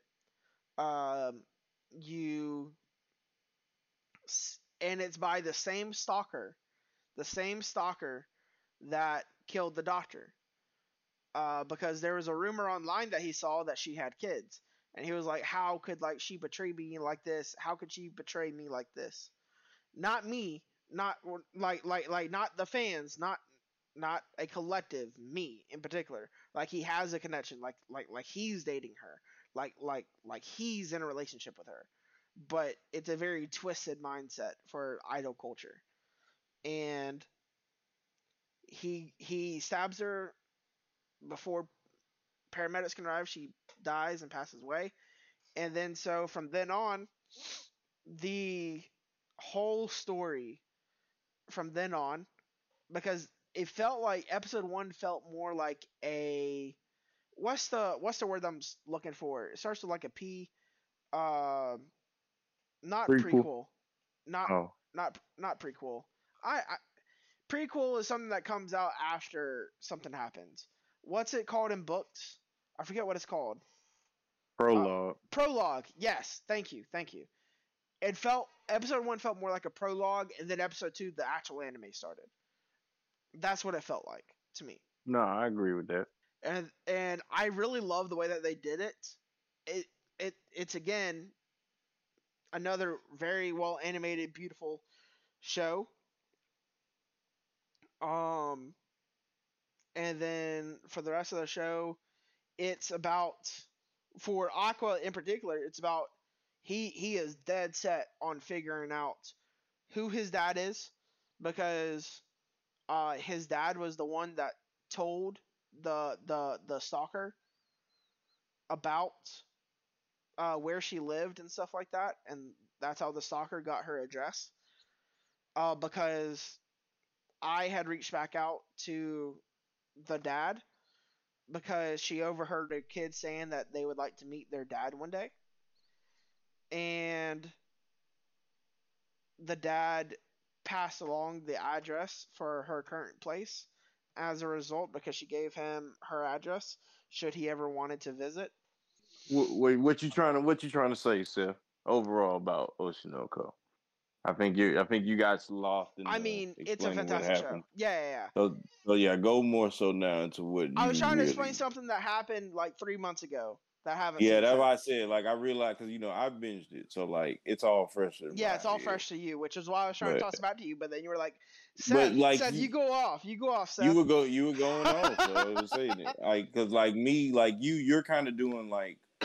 what we did in the preview. Like I'm not gonna really go back and re-say what happened in the show. I'm really just kind of basing on well, what I got. I'm trying to I'm trying to give a very uh what fans can expect kind of thing. But I mean, we I feel like we did that in the preview for most of these shows, so that's why like I've I've really I mean, been really vague. But it's I'm really also like our reactions to, to, it now that we've actually yeah. seen it, though, is the thing. Yeah, that's why I would let you do it because, like, it, mostly I, had, I think Oshi no Ko. I was not expecting that first episode, and then after yeah. that first, like, first off, thirty minutes into the episode, I was hooked because they they got reincarnated. And so I I, I love reincarnation anime slash isekais, and it it's just a I'm also like a fan of idols for the most part. I'm not Yeah. like that big into it, if that makes sense. You do like, but you do like somewhat like Idol. Yeah, exactly. Yeah. And Yeah. it's I I love learning about how the industry actually works. And then from that episode 1 reaction on Twitter, and we talked about it at the beginning of the episode, that reaction on Twitter was massive. Mm-hmm. And ultimately yeah. though, I gave it a 10. That's cool. Um, I'm giving it an eight out of ten. Um, mainly because it's like after you know we we did con- end up more to having to, compare. Yeah. Yeah. of course, there's still to go, and we end up having to compare the rest of the show to episode one. I don't think people put episode one through eleven together. They really do episode one and then two through eleven, and I feel like that kind of is what makes this AI because like I want to give episode one a different grade, but I can't because technically it's a part of the season. You get what I'm saying? Yeah, it's part of the season. So Yeah, it's yeah. like it's like so that's the essence of why it's kind of like one was so good. It felt like two, three, and four were lackluster. You know what I'm saying? Like that's just the real. it just honest truth. transitioned to a different part of the story. Yeah, and but that's the thing. If it seemed like this show was going to be all about Ai's kids, and it wasn't. It's about the people Ai's kids are interacting with. Like we've met uh Idol, uh, It's both child, same time, yeah. actor. Yeah, but the story, like, okay, and I said this to you, and you didn't really It's like it, but I told you it reminded me of the the the storyboard reminded me of DNA Squared. How I the story was about that, the yeah. Playboy. It was about the Playboy, but each like for three four episodes you were talking about one of the girls that the Playboy met and their life situation and what they were going through. Not more so being about Aqua and his what he's trying to find out or what did tie it all in was her was his sister like trying to become an idol and then these girls being part Yeah, of the idol because- thing Yeah, So because, towards the end- his sister's not trying to figure out the mystery and stuff like that. She doesn't Yeah. know that Aqua's doing this. yeah no definitely so she's oblivious but like her goal is to be an idol so like that kind of did pull everyone together like i said the ending was really good it pulled everything together but this show definitely was playing off some like haremish things for me. Like and i know you didn't agree with that but i i think having like i didn't expect him to be more so like the what am i trying to say? Like the center of attention. He's a very good Like- looking dude who's an actor at a school full of actors. Yeah, no, but but the harem esque version of it, even the sister said it like, I'm in a pop band or idol band with a group of girls my brother all picked out. Is this what my brother likes? It's that kind of essence. Like Yeah, yeah, it yeah. may, it, and, and they all did like him. Let's be real. Every single one he picked liked him. So it was kind of just that essence of like, like I said, like that's why I said it gave me like DNA square vibes because it's like this Playboy guy and he's using. The only difference was he. The thing that made this show like an eight out of ten show is he was he had a goal. So like none of the all the, everything that he's doing is for a reason. If he asking a girl to join the idol groups for a reason. If he goes on a date with the girls for a reason. Like everything he was doing with everyone's for a reason. But as we saw with the last girl, he he kind of went too far. You know what I'm saying? Like he's playing with people's emotions. And that but you know, seeing Oh. his development in that and seeing him like, you know, try to make up for it, try to, you know, be a great guy, even though he's fucked up in the head, was cool. Like, cause he basically at the end of the day was trying to be a good guy, even though he's fucked up in there. He saw his mom stabbed to death in front of his eye and got blood all on him while being held and being told I love you. Like he's fucked up. You know what I'm saying? So it was really cool to see him try to be that good guy. But like, I don't know. I just I did expect more mystery on that tip. But this show seemed more drama than mystery. I think that's what pulled me in for it. Like I said, like you were pulled in 30 minutes. I wasn't pulled in until the end of the first episode. And I was like, yeah. We got what pulled me in was Aqua saying, "I'm gonna find out who killed my mom." Like that's the thing that makes me watch Oshi no Ko. The look in his And eyes. I guess look in his eyes, the way he was. Well, the, the star, I think, I, I really didn't really care about it until probably like halfway through. Like I didn't think that was a big trope for the show until like I found out the name of the show in English is My Star. I saw the eye stars, and then like you said, the Star God thing. That didn't all hit me till like halfway through because I was so hell bent on like first off just the idol culture, and then second off, this is now a mystery. This man's trying to figure out who killed this idol. The, like the police ain't even trying to figure it out, but he's trying to figure it out. So it plays into the mystery. well, I- I the thought I was getting into a figured it out, right? The police knew that it was the stalker. This stalker, but yeah, And but like finding himself. out the behind the thing. It's like finding out who pulled the strings behind the thing. Yeah, like, exactly. like yeah, Well, it's one of the things where it's like from a police perspective, right? Mm. Okay, stabbed by a stalker in her doorway at home. Stalker feels remorse, kills himself. It it seems pretty cut and dry, although he knows that there's more to it. yeah, yeah. And so, like, there's reasons why the police isn't look looking into. it. It's not like they're like I mean, but that but that plays into the whole like that plays into like all the mystery though. It's like the police don't be looking into it, and they be um, what we call it to um, um, okay, um, but yeah, it played more so into um, what am I trying to say? What words am I trying to say? Like it was it was too easy to just say it. Like, you know what I'm saying? Like this was a big time idol star. And she just was killed by a stalker that just kind of just pulled her to the house. Like she just was able to I mean, I'm not saying it's not possible, but it is very like unlikely odd. So kind of like I can see like like he's obsessed, but like I'm starting to understand the obsession. By the end of the season, I understood the obsession. I was like, wait, this shit is fucked up. This is too easy. That was too simple. This girl was on the right, especially when I found out what I was before she was idol. Finding out that she didn't care about her looks, wore baggy clothes, talked raunchy to people. When I found all that out, I said, "Yeah, now this is even deeper because she wasn't your typical. I feel like raunchy is the wrong word. Improper. raunchy. Raunchy she didn't ha- give a fuck. Raunchy, she was Raunchy saying. has a uh, I think the way you look at raunchy and the way I look at raunchy are just two different things, but that's just different fair. upbringings. I think. Yeah, just being honest. So like, I think for you it's improper. For me, it's raunchy because there's raunchy, ratchet, crazy. There's so many different adjectives for me that you probably you wouldn't use the same adjective for. But hers was more raunchy. Like she was like, like you know, like she acted like the girl who would smoke the cigarette, but she wasn't smoking cigarettes. The girl who smoked cigarettes talk a little raunchy type thing. Like she'll probably be outside work, like a Waffle House worker kind of raunchy type of thing. Like, you know what I'm saying? Like I don't. That's why I said I don't really. I don't know how many times you've been to Waffle House, but hey, like that I've been to Waffle. House a lot. Ah, damn. I feel bad. Let's keep going. Um, feel bad But for yes. what? Waffle House is amazing, especially at 2 yeah, no, I feel I feel like I just culture appro- appropriated you, and you were like, "Zoe, I go to Waffle House." That's why I said, "Ooh, okay."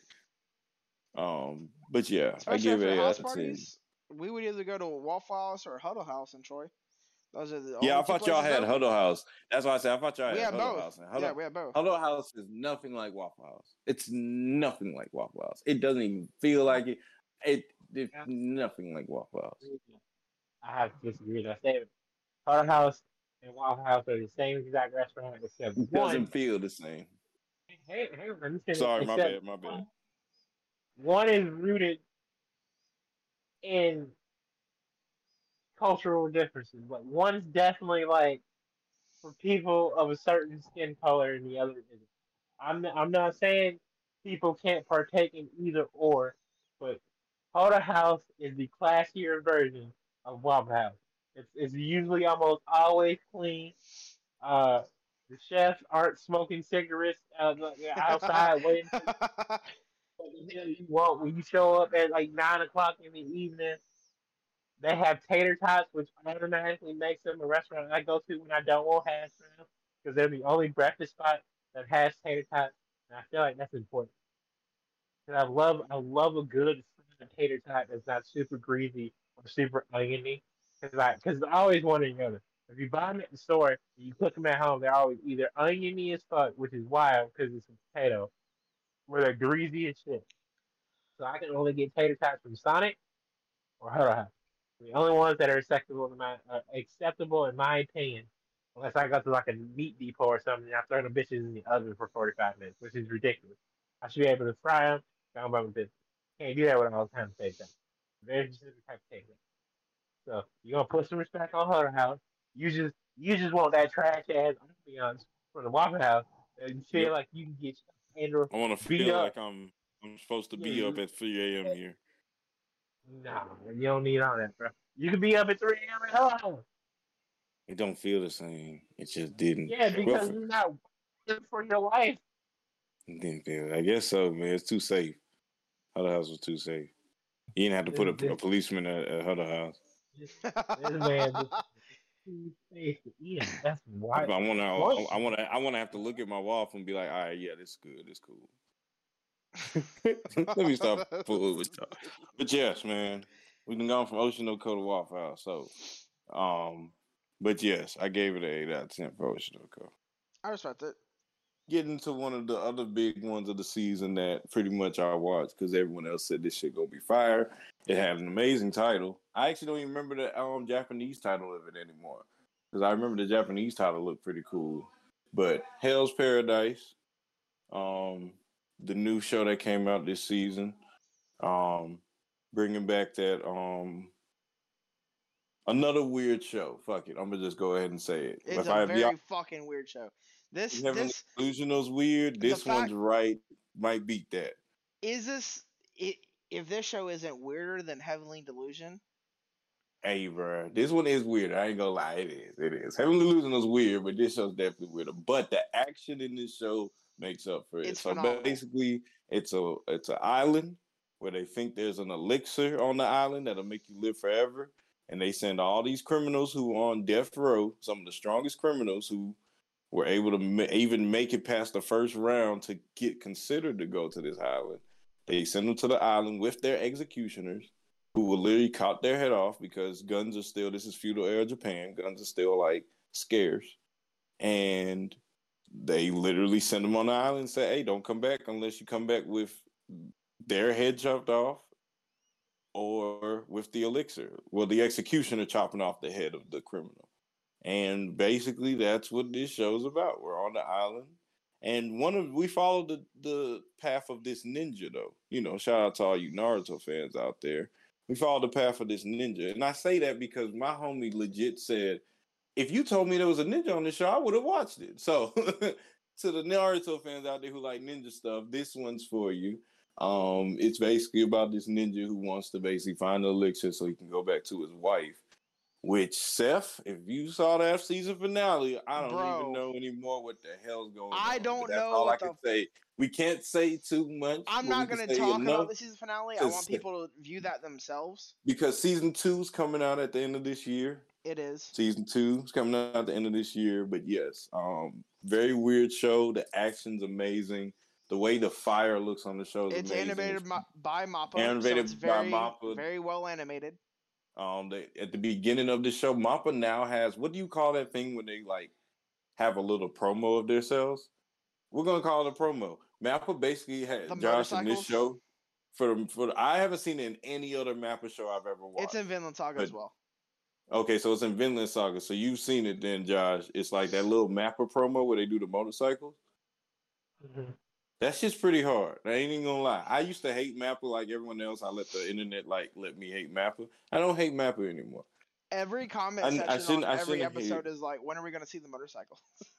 Yeah, bruh, bruh, that it- it's not. It's really not bad. I just really like enjoyed seeing that for some. I was like, what is this?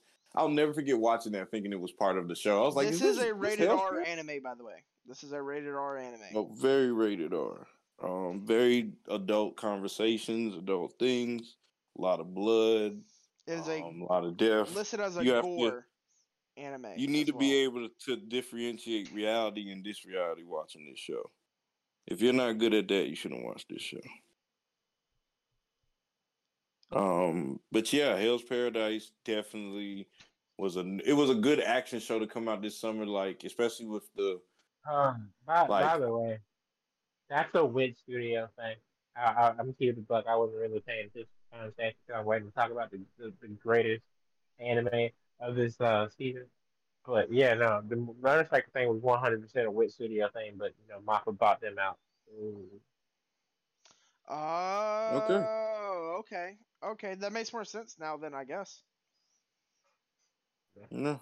Okay. No, that shit was cool. I've never seen it before, so this is the first anime I ever seen it on. I was like, Mappa, why ain't you do it? Why ain't they do it for Attack on Titan? Why ain't Attack on Titan get a promo?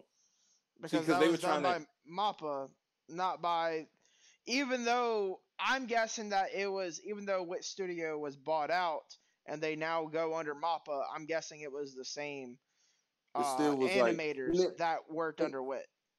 Yeah, and I and I think honestly, just still like didn't it have they had a different animation studio for seasons one through three, correct? Um, Attack on Titan. Yes.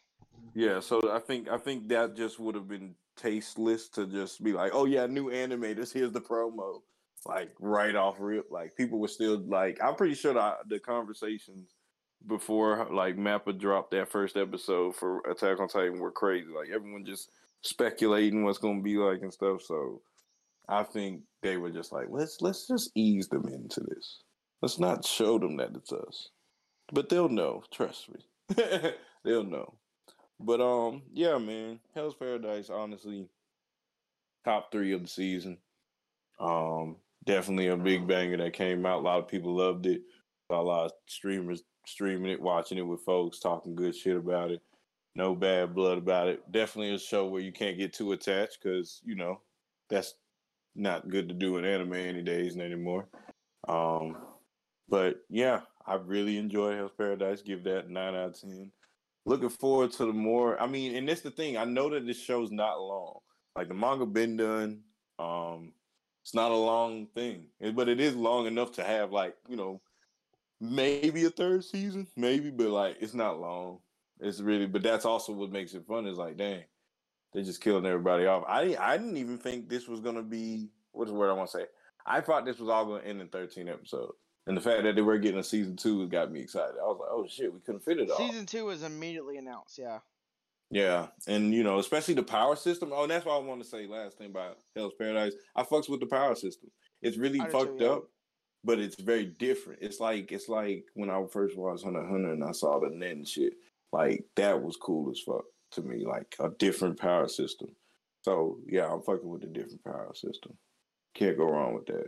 So yeah, shout out to Hell's Paradise. That's definitely a nine out of ten for me. I gave it an eight out of ten. That's cool. I give it an eight out of ten because uh, There wasn't you I didn't I need to cry. see where this- I need to see where the story goes. You didn't cry, did you? Uh, You, you in, in this, for an anime to be ten out of ten. yes, yes, I did. Yes, I did actually. What, really? What the hell you? Or not, not cry. I shed a tear. I know, yeah, because someone I, there tear. was a, there was a couple deaths, and one of them There was uh, what's Yeah, it- uh, oh, if you're talking about Yamada. the one, oh dang, The, yeah, uh, no, the, uh, no, Yeah, that broke my heart the too. one that I, took I care was, of the little girl. I ain't even gonna lie, I was hanging with some my homie when I was watching that, so I had to kind of be hard. But I definitely was breaking down on the inside because I was like, no, no. So yeah, all right, cool. That's cool then. All right, it, it it did the three for you. Smile, laugh, and cry. That's all I need to know.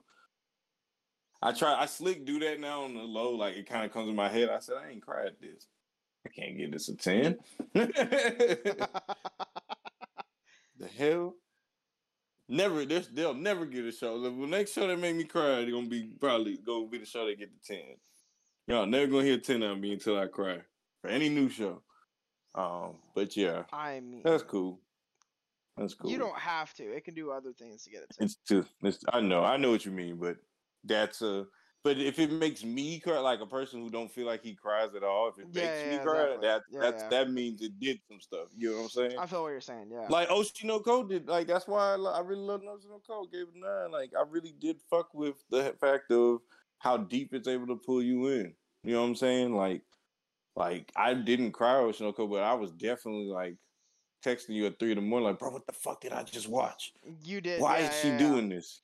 You know what I'm saying? And I really try not to text folks like that late unless like something's really well, you in my also knew that I was up. I think because it was an Honestly, to be real with you, I didn't really know you was up. I really just took a guess like on some. I knew you wouldn't get mad that I did it. That's Yeah, the yeah. real thing. I and it's really- especially about wake up to something you like. messages. Like, cause you know I don't normally do that, but like that's why I say like I try not to do that, folks. I'm like, like even with Josh, like there's times I be want to hit Josh up, like man, I can wait till tomorrow.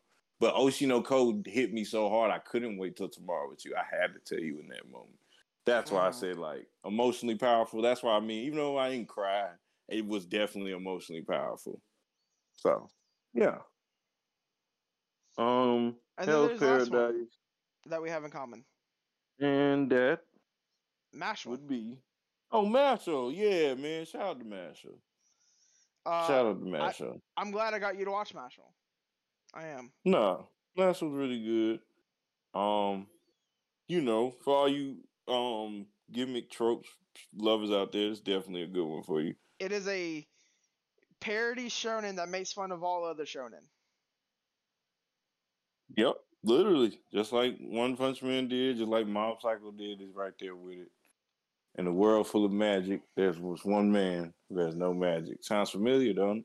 But this one doesn't use a sword because he never got one. He was just told by his dad, well, his daddy, quotation, grandfather, that he was to just actually Quotations. Quotations actually adopted because- father. Actually, well, adopted father. Ad- adopted act- father, but he does call him Ji-chan, which is grandfather in Japanese. Really? Okay. No, I didn't know that. I didn't know that. Okay. I mean, I know he's older. I do know like he's old enough to be his granddad, but I thought he was still playing like, oh, this is my daddy wrote. Oh, that's cool. Um, but yeah, just told him to just work out because he didn't have no magic, and he worked out so much he ended up becoming Saitama out here, and now he goes to a school where there's magic everywhere, and you will be persecuted, killed, probably destroyed. I mean, killed and destroyed, same thing. So I don't know why I said killed before destroyed. But you will be definitely persecuted and kicked out of and exiled, and it's the worst thing in the world to not have magic. Basically, like the police can legit arrest The babies are say- killed off at birth if they don't have yeah, magic. they so legit yes. can arrest you and do anything to you if you don't have magic. So we got Master over here who's super strong with no magic, basically hiding the fact that he doesn't have magic against everyone. So whenever he does something really fast, he'll say hamstring magic before maybe, or if he's gonna do a punch, Or like He's gonna say playing, tricep playing, magic. playing a qu- Quidditch match by floating in the air because he's just kicking his legs, literally just so. but he didn't. The the thing that made me upset about that is he didn't say something before it, like foot magic. You know what I'm saying? Like, but that's what everyone was. qu- That was the best thing, fucking moment of every episode was when he would say hamstring magic, and then the dude like, be like hamstring magic. magic. Yeah, yeah, yeah. Yeah, and then the dude's like hamstring magic. I've never heard of that. It doesn't exist. It doesn't it? But you can tell it's literally that trope of like, wait, that don't sound like it exists, but you can't prove it. you can't prove nobody- it exactly. Yeah, you can't prove it, so you get away with it, and that's why I fuck with Mashle because he's stupid. Don't get me wrong, Mashle's like your typical stupid main character, but he has common sense, and that kind of like plays into it more. Like a lot of our main characters don't have even common sense, and they do dumb stuff for rushing. Mashle actually thinks, like legit, even though his he? thinking is hard. Yeah, you feel me? It's weird. It, it's Does weird to say like that, but but when he said tricep magic, he could have said anything. He could have said any muscle. He's smart whenever it comes to like knowing his body and knowing which muscles. All right, then that, then like that, then that, in in knowing his environment, like what he can do. Well, even then, he don't know all he could do because he found out he could swim in a random moment. Yeah, yeah, exactly. But it's like I do just fuck with the way he's able. Like he's so physical. So like when it comes to physical things, he's the truth. He's smart. He knows what it is, and that's cool. That's a different education. Like you know, so that's like someone being good at math but bad at English. He's good at fighting and doing working out and all that, but he's just not good at doing math or something. You know what I'm saying? Like he has his own education. And then And- also, side note, right?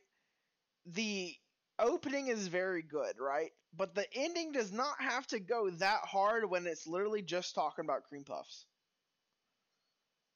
I don't Seth. I think you're that's that's that is your that's you there because like it, it was pretty cool. Ending was pretty cool. No, no, I'm saying I'm saying the right like like intro wasn't all that to me. I ain't even gonna lie. I, I caught myself skipping Really? intro. I think Okay. it was too it was too punk rockish. that's why I liked it. I know, yeah, like I said, different different genre stuff. But it was just yeah. too punk rock. It was too 2004 punk rockish. Like I grew up listening to that when. I was like seven, eight. Yeah, like that. That was. I'm that era's. It's like trying to bring back an era that we it's gone. Like I'd rather just be a new rock. Like Hell Paradise, that's like a new rock to me. Like that's rock music, but like in 2023, like Hell Paradise theme song. Yeah. That's why I, that was my favorite. If I had to say a favorite theme song of the season, it would be Hell's Paradise Oh, because for it me, was it's Ocean song. It's Ocean Oshi no Ko for sure. Oh yeah, you love the idol shit. So yeah, I skip that every time too. I'm not gonna lie. Wow, but I love the ending. The ending I of my soul downloaded the died ending. when you said that just now. Oh yeah, I hated the the beginning. I'm not an idol person. I don't like the idol thing. Like no, not for real. But this show was really different. That's why I said it. For me not to like idols, this show put me in on it. But I don't. I think the reason I don't like idols is because I know it's fake. It's like wrestling to me. You know what I'm Well, saying? The Like, song is I- done by a group that's not an idol group. Yeah, yeah. Well, I'm saying like it. It sounds like they're trying to pretend to be the yeah, no, thing. no, yeah, no. And I don't. it's, it's definitely made for the show. Yeah. Like I wouldn't have watched that performance. And when I was at work that night and I sent that to you, I wouldn't have watched that if I wasn't watching Oshi no Ko. I would have walked out the room with the performance. Like I just for me it's just I don't know. It's too fake. It's just that's kind of like why I ain't like the punk the the theme song for um Mashle. It just seemed too punk rockish. I'm like, you didn't have to go that far with it, but okay, cool. But, no, But the like, ending- like the ending, I just going. had no expectations for because it was about cream puffs, and I'm like, Oh yeah. and I'm just listening to the song, and I'm like, Yeah, you do catch yourself singing those why does a couple lyrics. why does this like why is this catchy? You know, I Mashle, shouldn't like this bring up- song, but now I that you do. bring up the cream puff thing, Mashle is another Every show that plays into cream puffs. yeah, it plays into another show that like I started because of an anime girl or a Twitter girl because there was this girl on Twitter who was talking all this stuff about Mashle, but that wasn't enough. Like I did, still wasn't caring. She literally works at a gym, so she went to the gym and told this dude about Mashle that she's watching and was telling him about the cream puffs. Dude came back the next day and brought her a whole plate of cream puffs, and she talked about how amazing they actually were. And it was that story alone that made me go sorry say I gotta watch Mashle because it was like this show's so powerful. It's got people making cream puffs at home. Who the hell is just really waking up making cream puffs other than Mashle? Now there's actually people doing it.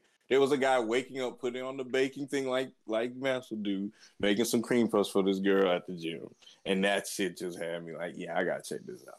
Yep. This is too crazy. Um, I gave Mashle an eight. You never had somebody make you cream puffs, and that's just tragic. for them hoes. You get what I'm saying? Like you, you the, the the powerfulness and just that. Like that man, like it's not you not making muffins or brownies or cake. You make cream puffs. You know, yeah, you got you got to put that in the middle and all. Like he did, and it was a plate. Like she had a whole plate, and I mm. was I was in. I was like, you know what? Maybe I should check out Magic and Master then. Maybe there's some. And I ain't gonna lie. After watching the show, like if anything, it really made me want to work out more than eat cream puffs. That's the weird thing. It definitely made me want to work out more than eat It cream definitely puffs. makes It's you such, want to work out more. Yeah, because like the cream puff thing is real, but like I don't know. I me But it's personally, also I don't like cream where, like, stuff. He works out so like much that he stuff. can eat cream puffs without It's like a mix. It's like a mix. Like the show's gonna like push you in a way where you're like, you know, maybe if if I did, maybe maybe if I did do this extra push, I probably could do something more than a person who just sits and waves a wand all day. You know what I'm saying? Or sits and like types on a computer all day or something like that. Like you may not be the strongest motherfucker, but you'll probably be stronger than the computer typing guy or something like that. You know what I'm saying? Like that's what Mad Shows kind of did for me. It made me realize like just a little effort, you could be stronger than just your peers type thing. Because that's basically what Master is to me. Like somebody's gonna call his bluff eventually, but he's just and even when they almost like- do, Zoro levels are working out as well. yeah, oh, of course, of course, In terms of like the amount of Okay. weight he can lift and how fast he lifts it. How yeah. Like and but he's been doing it since he was five. I mean, if you've been working out, well, six or seven, probably for real. yeah, But when you've been working out since you were like little, of course you're gonna be, breaking stuff, lifting doors up, and all that. Like he Yeah. been working. That's like he's in high school academy, so like a a, a boarding school kind of more so. So he got to be at least 16, 17. That's like ten, a strong ten years every day just working I also found myself laughing a, a lot during the show. It's oh, definitely. it's a very funny show. oh, yeah. definitely. So I give it an eight. Yeah, same here. I'm giving it an eight. Um, it's still just you know a, a, a trope show, but surprisingly very good and very interesting. Season two is announced. know, Uh, will come out in January, so it'll be winter season. So uh, about so six yeah, months look- from now. looking forward to that. Uh, That's definitely and- on the watch list. I'll be watching that weekly. I won't. I won't binge that again, just because I won't be able to wait. Like I actually will want to watch it. yeah. It'll be like it's like your daily. It's like your weekly laugh. You know what I'm saying? It's still Yep. gonna give you some action, some good story, but it's your weekly laugh. and then it's time for the finale. All right, Let y'all two Yeah. take over. Yeah. Set up. set it up for the people. Okay. So this this season we got season two of my favorite anime from last year. Anime that I did not expect to fall in love with whatsoever, but I am absolutely ecstatic that I saw it and I watched the prologue. I was like, yeah, this looks cool. I'm I'm gonna wait and see what happens. And and then season one came out and I watched season one and I was hooked from day one. Absolutely loved it. I got action. I got I got romance. I got fighting. I got giant robots. I got a banger ass soundtrack. I was like, yo, I have no complaint. I'm talking about Mobile Suit Gundam, The Witch from Mercury season two. Uh, it's like for a 24 episode show, I did not expect to be like be hit emotionally in the feels as much as I was. But oh my god, what a season! Like what a what a show! First of all, uh, season one was great, but season two just, just did something to me, man. Like holy shit, these last like four episodes, like nine through twelve specifically, man, was on bumpers from day one. I was like, this is wild. I was I'm I was not prepared at all. I I actually cried for, for episode eleven. I haven't cried at an anime in like three years. Dumbfounded. Wow. That alone makes me happy to hear.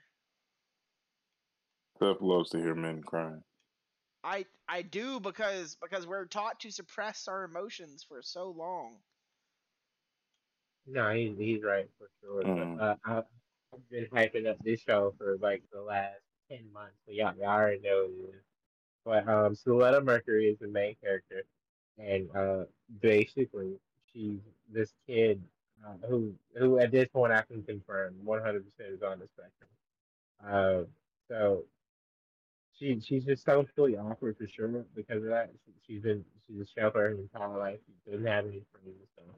And so her mom sends her and her Gundam Aerial to uh, school basically to become like you know more socially aware and a better Gundam pilot. And she's like, you can go to school, you can have friends, you can you can do all this and that as long as you fight in duels. And duels are basically how people decide shit at the academy.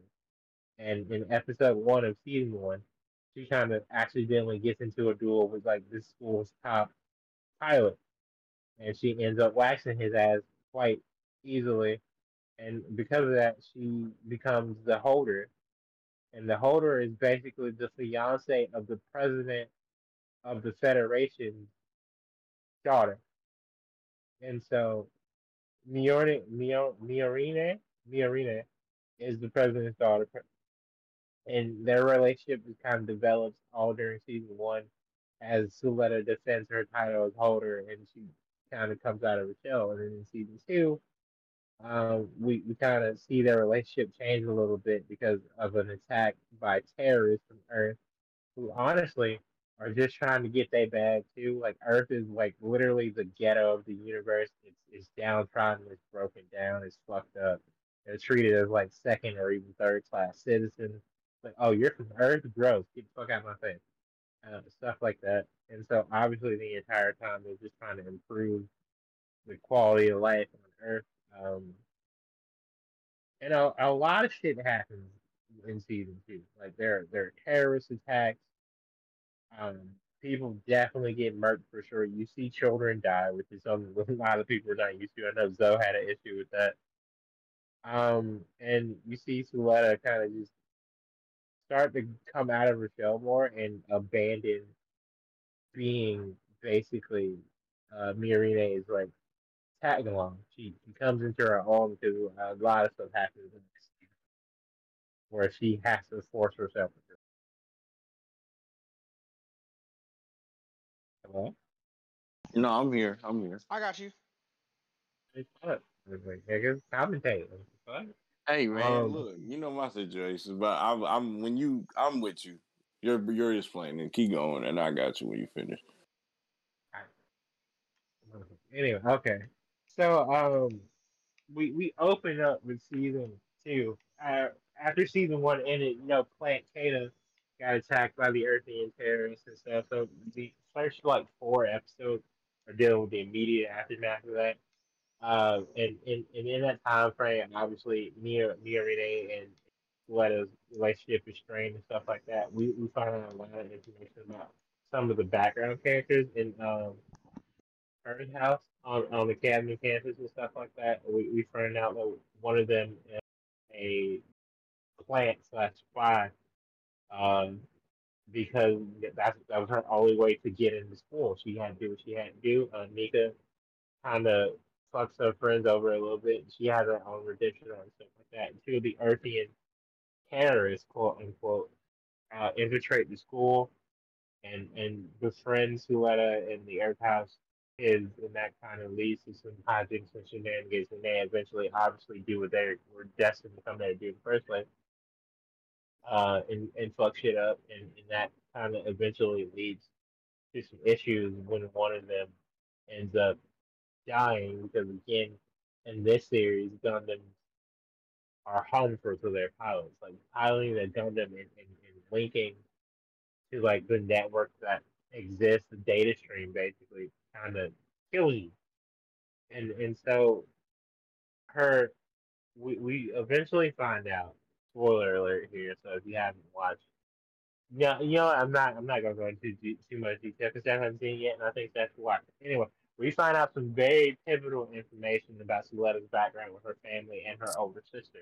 Mhm. Uh, and, and the reason her mother is the way she is, and her mother's plan for the universe, and that leads to more hijinks and shenanigans, which ends up cultivating and this giant as war weapon. Two war weapons during the last two episodes, actually.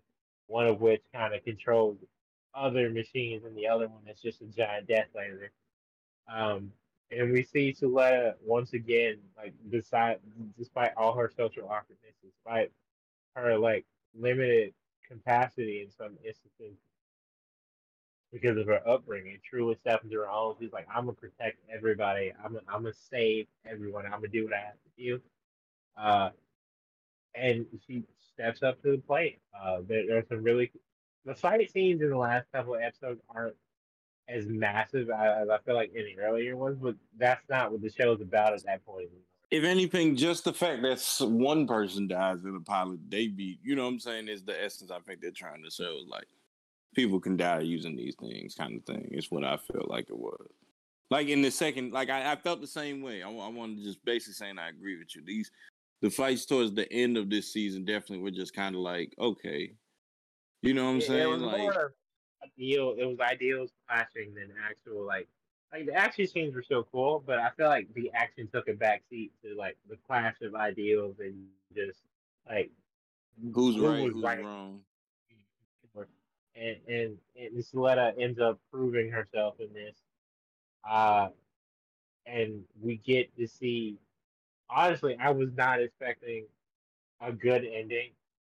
And when I say good ending, I mean like a, like a lighter one in this show. I definitely was not expecting because I I expected the ending to be great regardless, but I was not I was not expecting an ending on the lighter hearted side, and I'm really glad we got to see that. Uh, I feel like everything story wise got wrapped up very nicely. Um, her her mother's plan ends up, you know, doing what it needs to do, coming to fruition and whatnot. I, I think everybody mostly got what they wanted.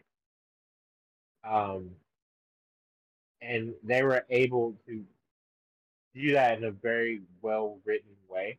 I, mm. I didn't I didn't feel cheated because this character didn't die or this character survived or or we didn't get this or that. Um, and best relationship in the anime won in the end, and I'm really excited about that. I'm not really, and, and this is gonna sound sexist, right? Uh, but I'm not the biggest fan of female-led sort of material sometimes. God, oh my god! Because, be, no, but hear me out. Because because usually usually a guy is writing it and it's not well done.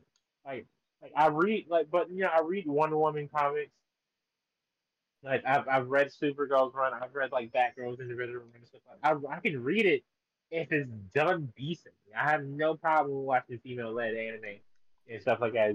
This to me is one hundred percent my favorite like female led anime. Um, and I'm a I'm a big Black Lagoon fan. Like I'm a huge Black Lagoon fan, mm. and that's that's Revy's show for sure. Um, but like I don't know. I, this this was it was a vibe from beginning to end for sure, and, and like a good vibe. Like I I was emotionally invested when I needed to be emotionally invested with everything. Um, when when the action was there, it was good action. When they were trying to develop drama for the plot, I never felt like they were doing too much. Uh, the fact that there were like several cliffhangers mid like season was wild as fuck. I did not expect like there were four or five in each season alone where I was just like, yo, what the fuck are we gonna do next episode? Um even we even I even got to see a character I didn't think I would see again like whatsoever in the show. And we got to close that plot point too, and that was really, really nice to see. Mm-hmm. Uh, especially for Suletta. Because I feel like that was like her first real like relationship in like uh in in the show just like for a person that like was not attached to her in any real way prior to that meeting. Um, but no, uh, Witch from Mercury uh is definitely my ten out of ten for this. It's my first ten out of ten of the year, and it's definitely the only ten out of ten I had for this season. Like a lot, a lot of stuff that I planned on watching, I either didn't or I planned on watching later because there were continuations of stuff I've already started. Like in another world, my smartphone season two came out this uh this like this spring season. Um, there's there, there are a couple others, and I'll get to them. But I, I I've had a lot going on in life, but this this has been the only constant anime wise in my life the last like four months. Uh, and it's it's well deserved for sure. Nothing else stuck out to me long enough for me to be like, oh, I have to watch this. And I think that's very telling. Um, and, and some of my friends are gonna call me wild for this, especially like uh, like my Troy, like my older Troy friends. But honestly, I think this might be my favorite Gundam ever, and that's saying. That is a statement, yes.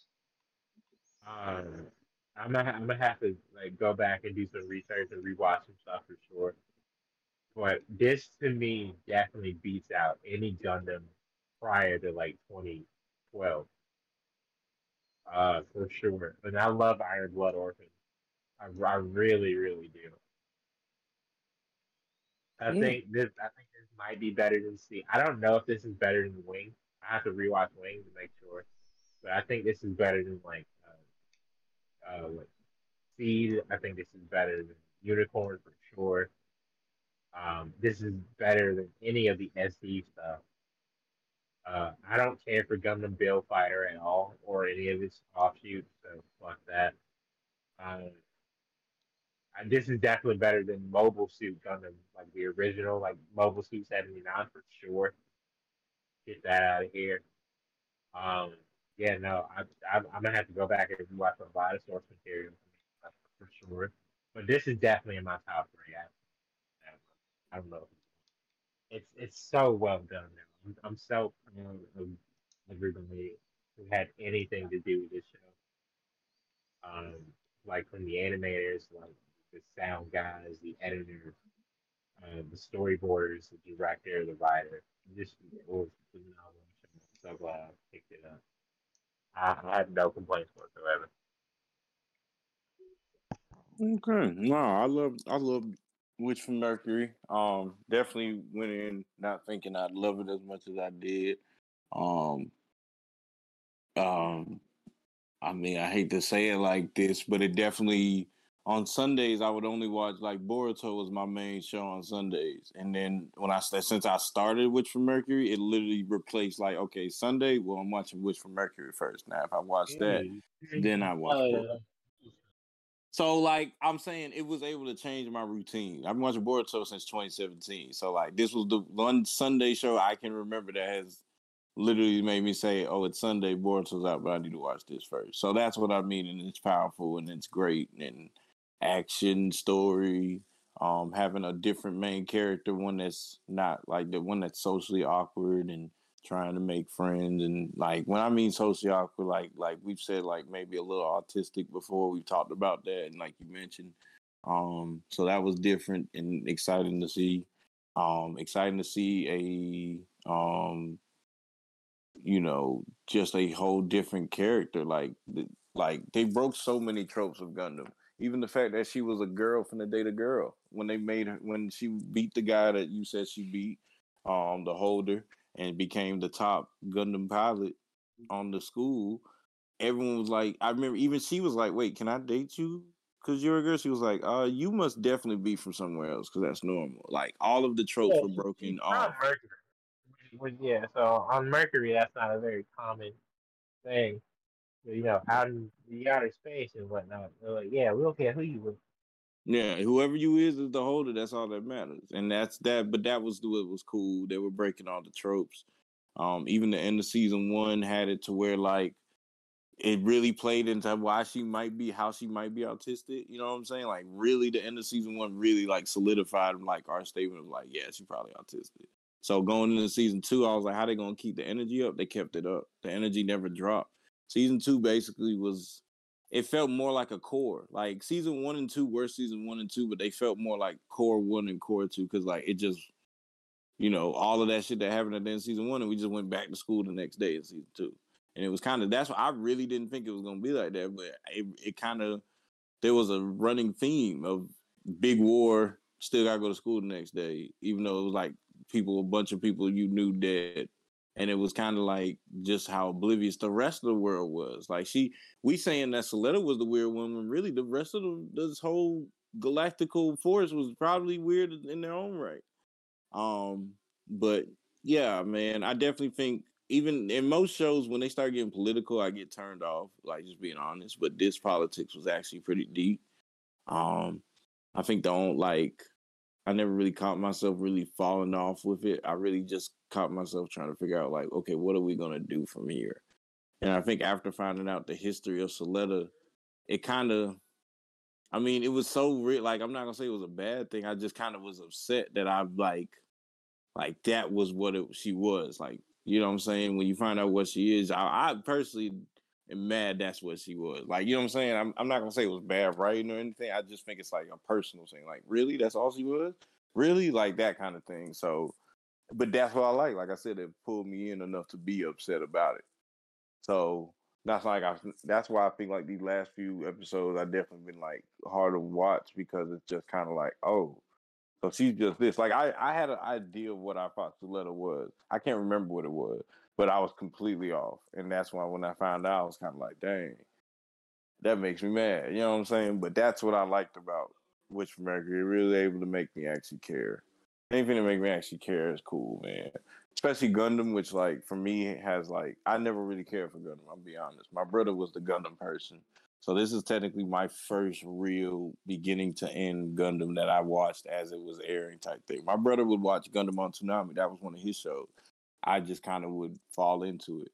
So like this is probably one of those shows that'll put me like I never thought about just going and binging all of Mobile Suit Gundams, but like I mean, I'm, my list of anime is really shortened, and I'm getting to a point where like I'm either gonna go A through Z again, or I'm gonna have add to my list. So, Mobile Suit kind of is in there. I'm not gonna say I'm gonna watch all of them, but definitely the movies. I think I'm gonna just like play along with some movies and stuff, and just kind of, you know, because it's hard for me to say this is the best Gundam and I ain't watched them all. You know what I'm saying? Like you was even talking about earlier, you like it's this is one because it's so different. It's kind of hard to compare. It's not your typical Gundam, but that's the cool part of it. So, um, I gave it nine out of ten, man. Nine out of ten for both seasons, man. This was a great show. Um, hopefully this, like you said, hopefully this brings more people into Gundam because you know there was a Gundam movie that came out before this aired in theaters. And it was it was even in America for a few weeks, and like nobody went and saw it. You know what I'm saying? So like, but Witch from Mercury, as we've seen, especially this season, was on the top of like that anime weekly chart a lot. And I mean, I've seen people post little clips and stuff about it. You know what I'm saying? Like, not me even having to go search it. Like, it just kind of coming up. So, I think you know, I say anything that can bring someone into a franchise is lit. You know, just like how My Hero's finna have the Vigilante anime coming out. That got me lit as hell because I'm like, I've been wanting to read Vigilante since it kind of was announced that it was gonna be a manga, but like, I don't know, I just never did it. It just got on the back burner of the list. So now the fact that it's getting animated, I'm like, okay, you didn't push the back burner so so far. But I love when there's different things that pull people into like a whole genre or something, or not even genre, really just that world, like One Piece, My Hero, or if like a new Dragon Ball movie come out, people go back and watch old Dragon Ball stuff. I definitely feel like there's a lot of people who watch this and go back and be like, "What the fuck was Gundam like?" And then they'll be like, "Oh, that's why I like Witch from Mercury better." Type shit. So yeah, nine out of ten for me on Witch from Mercury. Definitely a good show. Um, so, Josh, I guess. what was your rating on it? Ten. Ten. Not even. Oh yeah, yeah. He said third ten of the year, man. Yep. Yep. yep. Third ten of the year. Yes, man. So we're here. We reached the end of our spring season. Um, Josh, you're the king of the mental tip. What's something that you learned from this? Not even like anime, right? But just from this spring, because we're heading, we're technically in summer. We're deep in summer. But what did we're just gonna play out? What did you learn from the spring that can help you move forward with your life? We'll, we'll just kind of go around with that. Like we're gonna bring this mental tip and we're gonna spread it out this time. We're not just gonna have you do it yourself.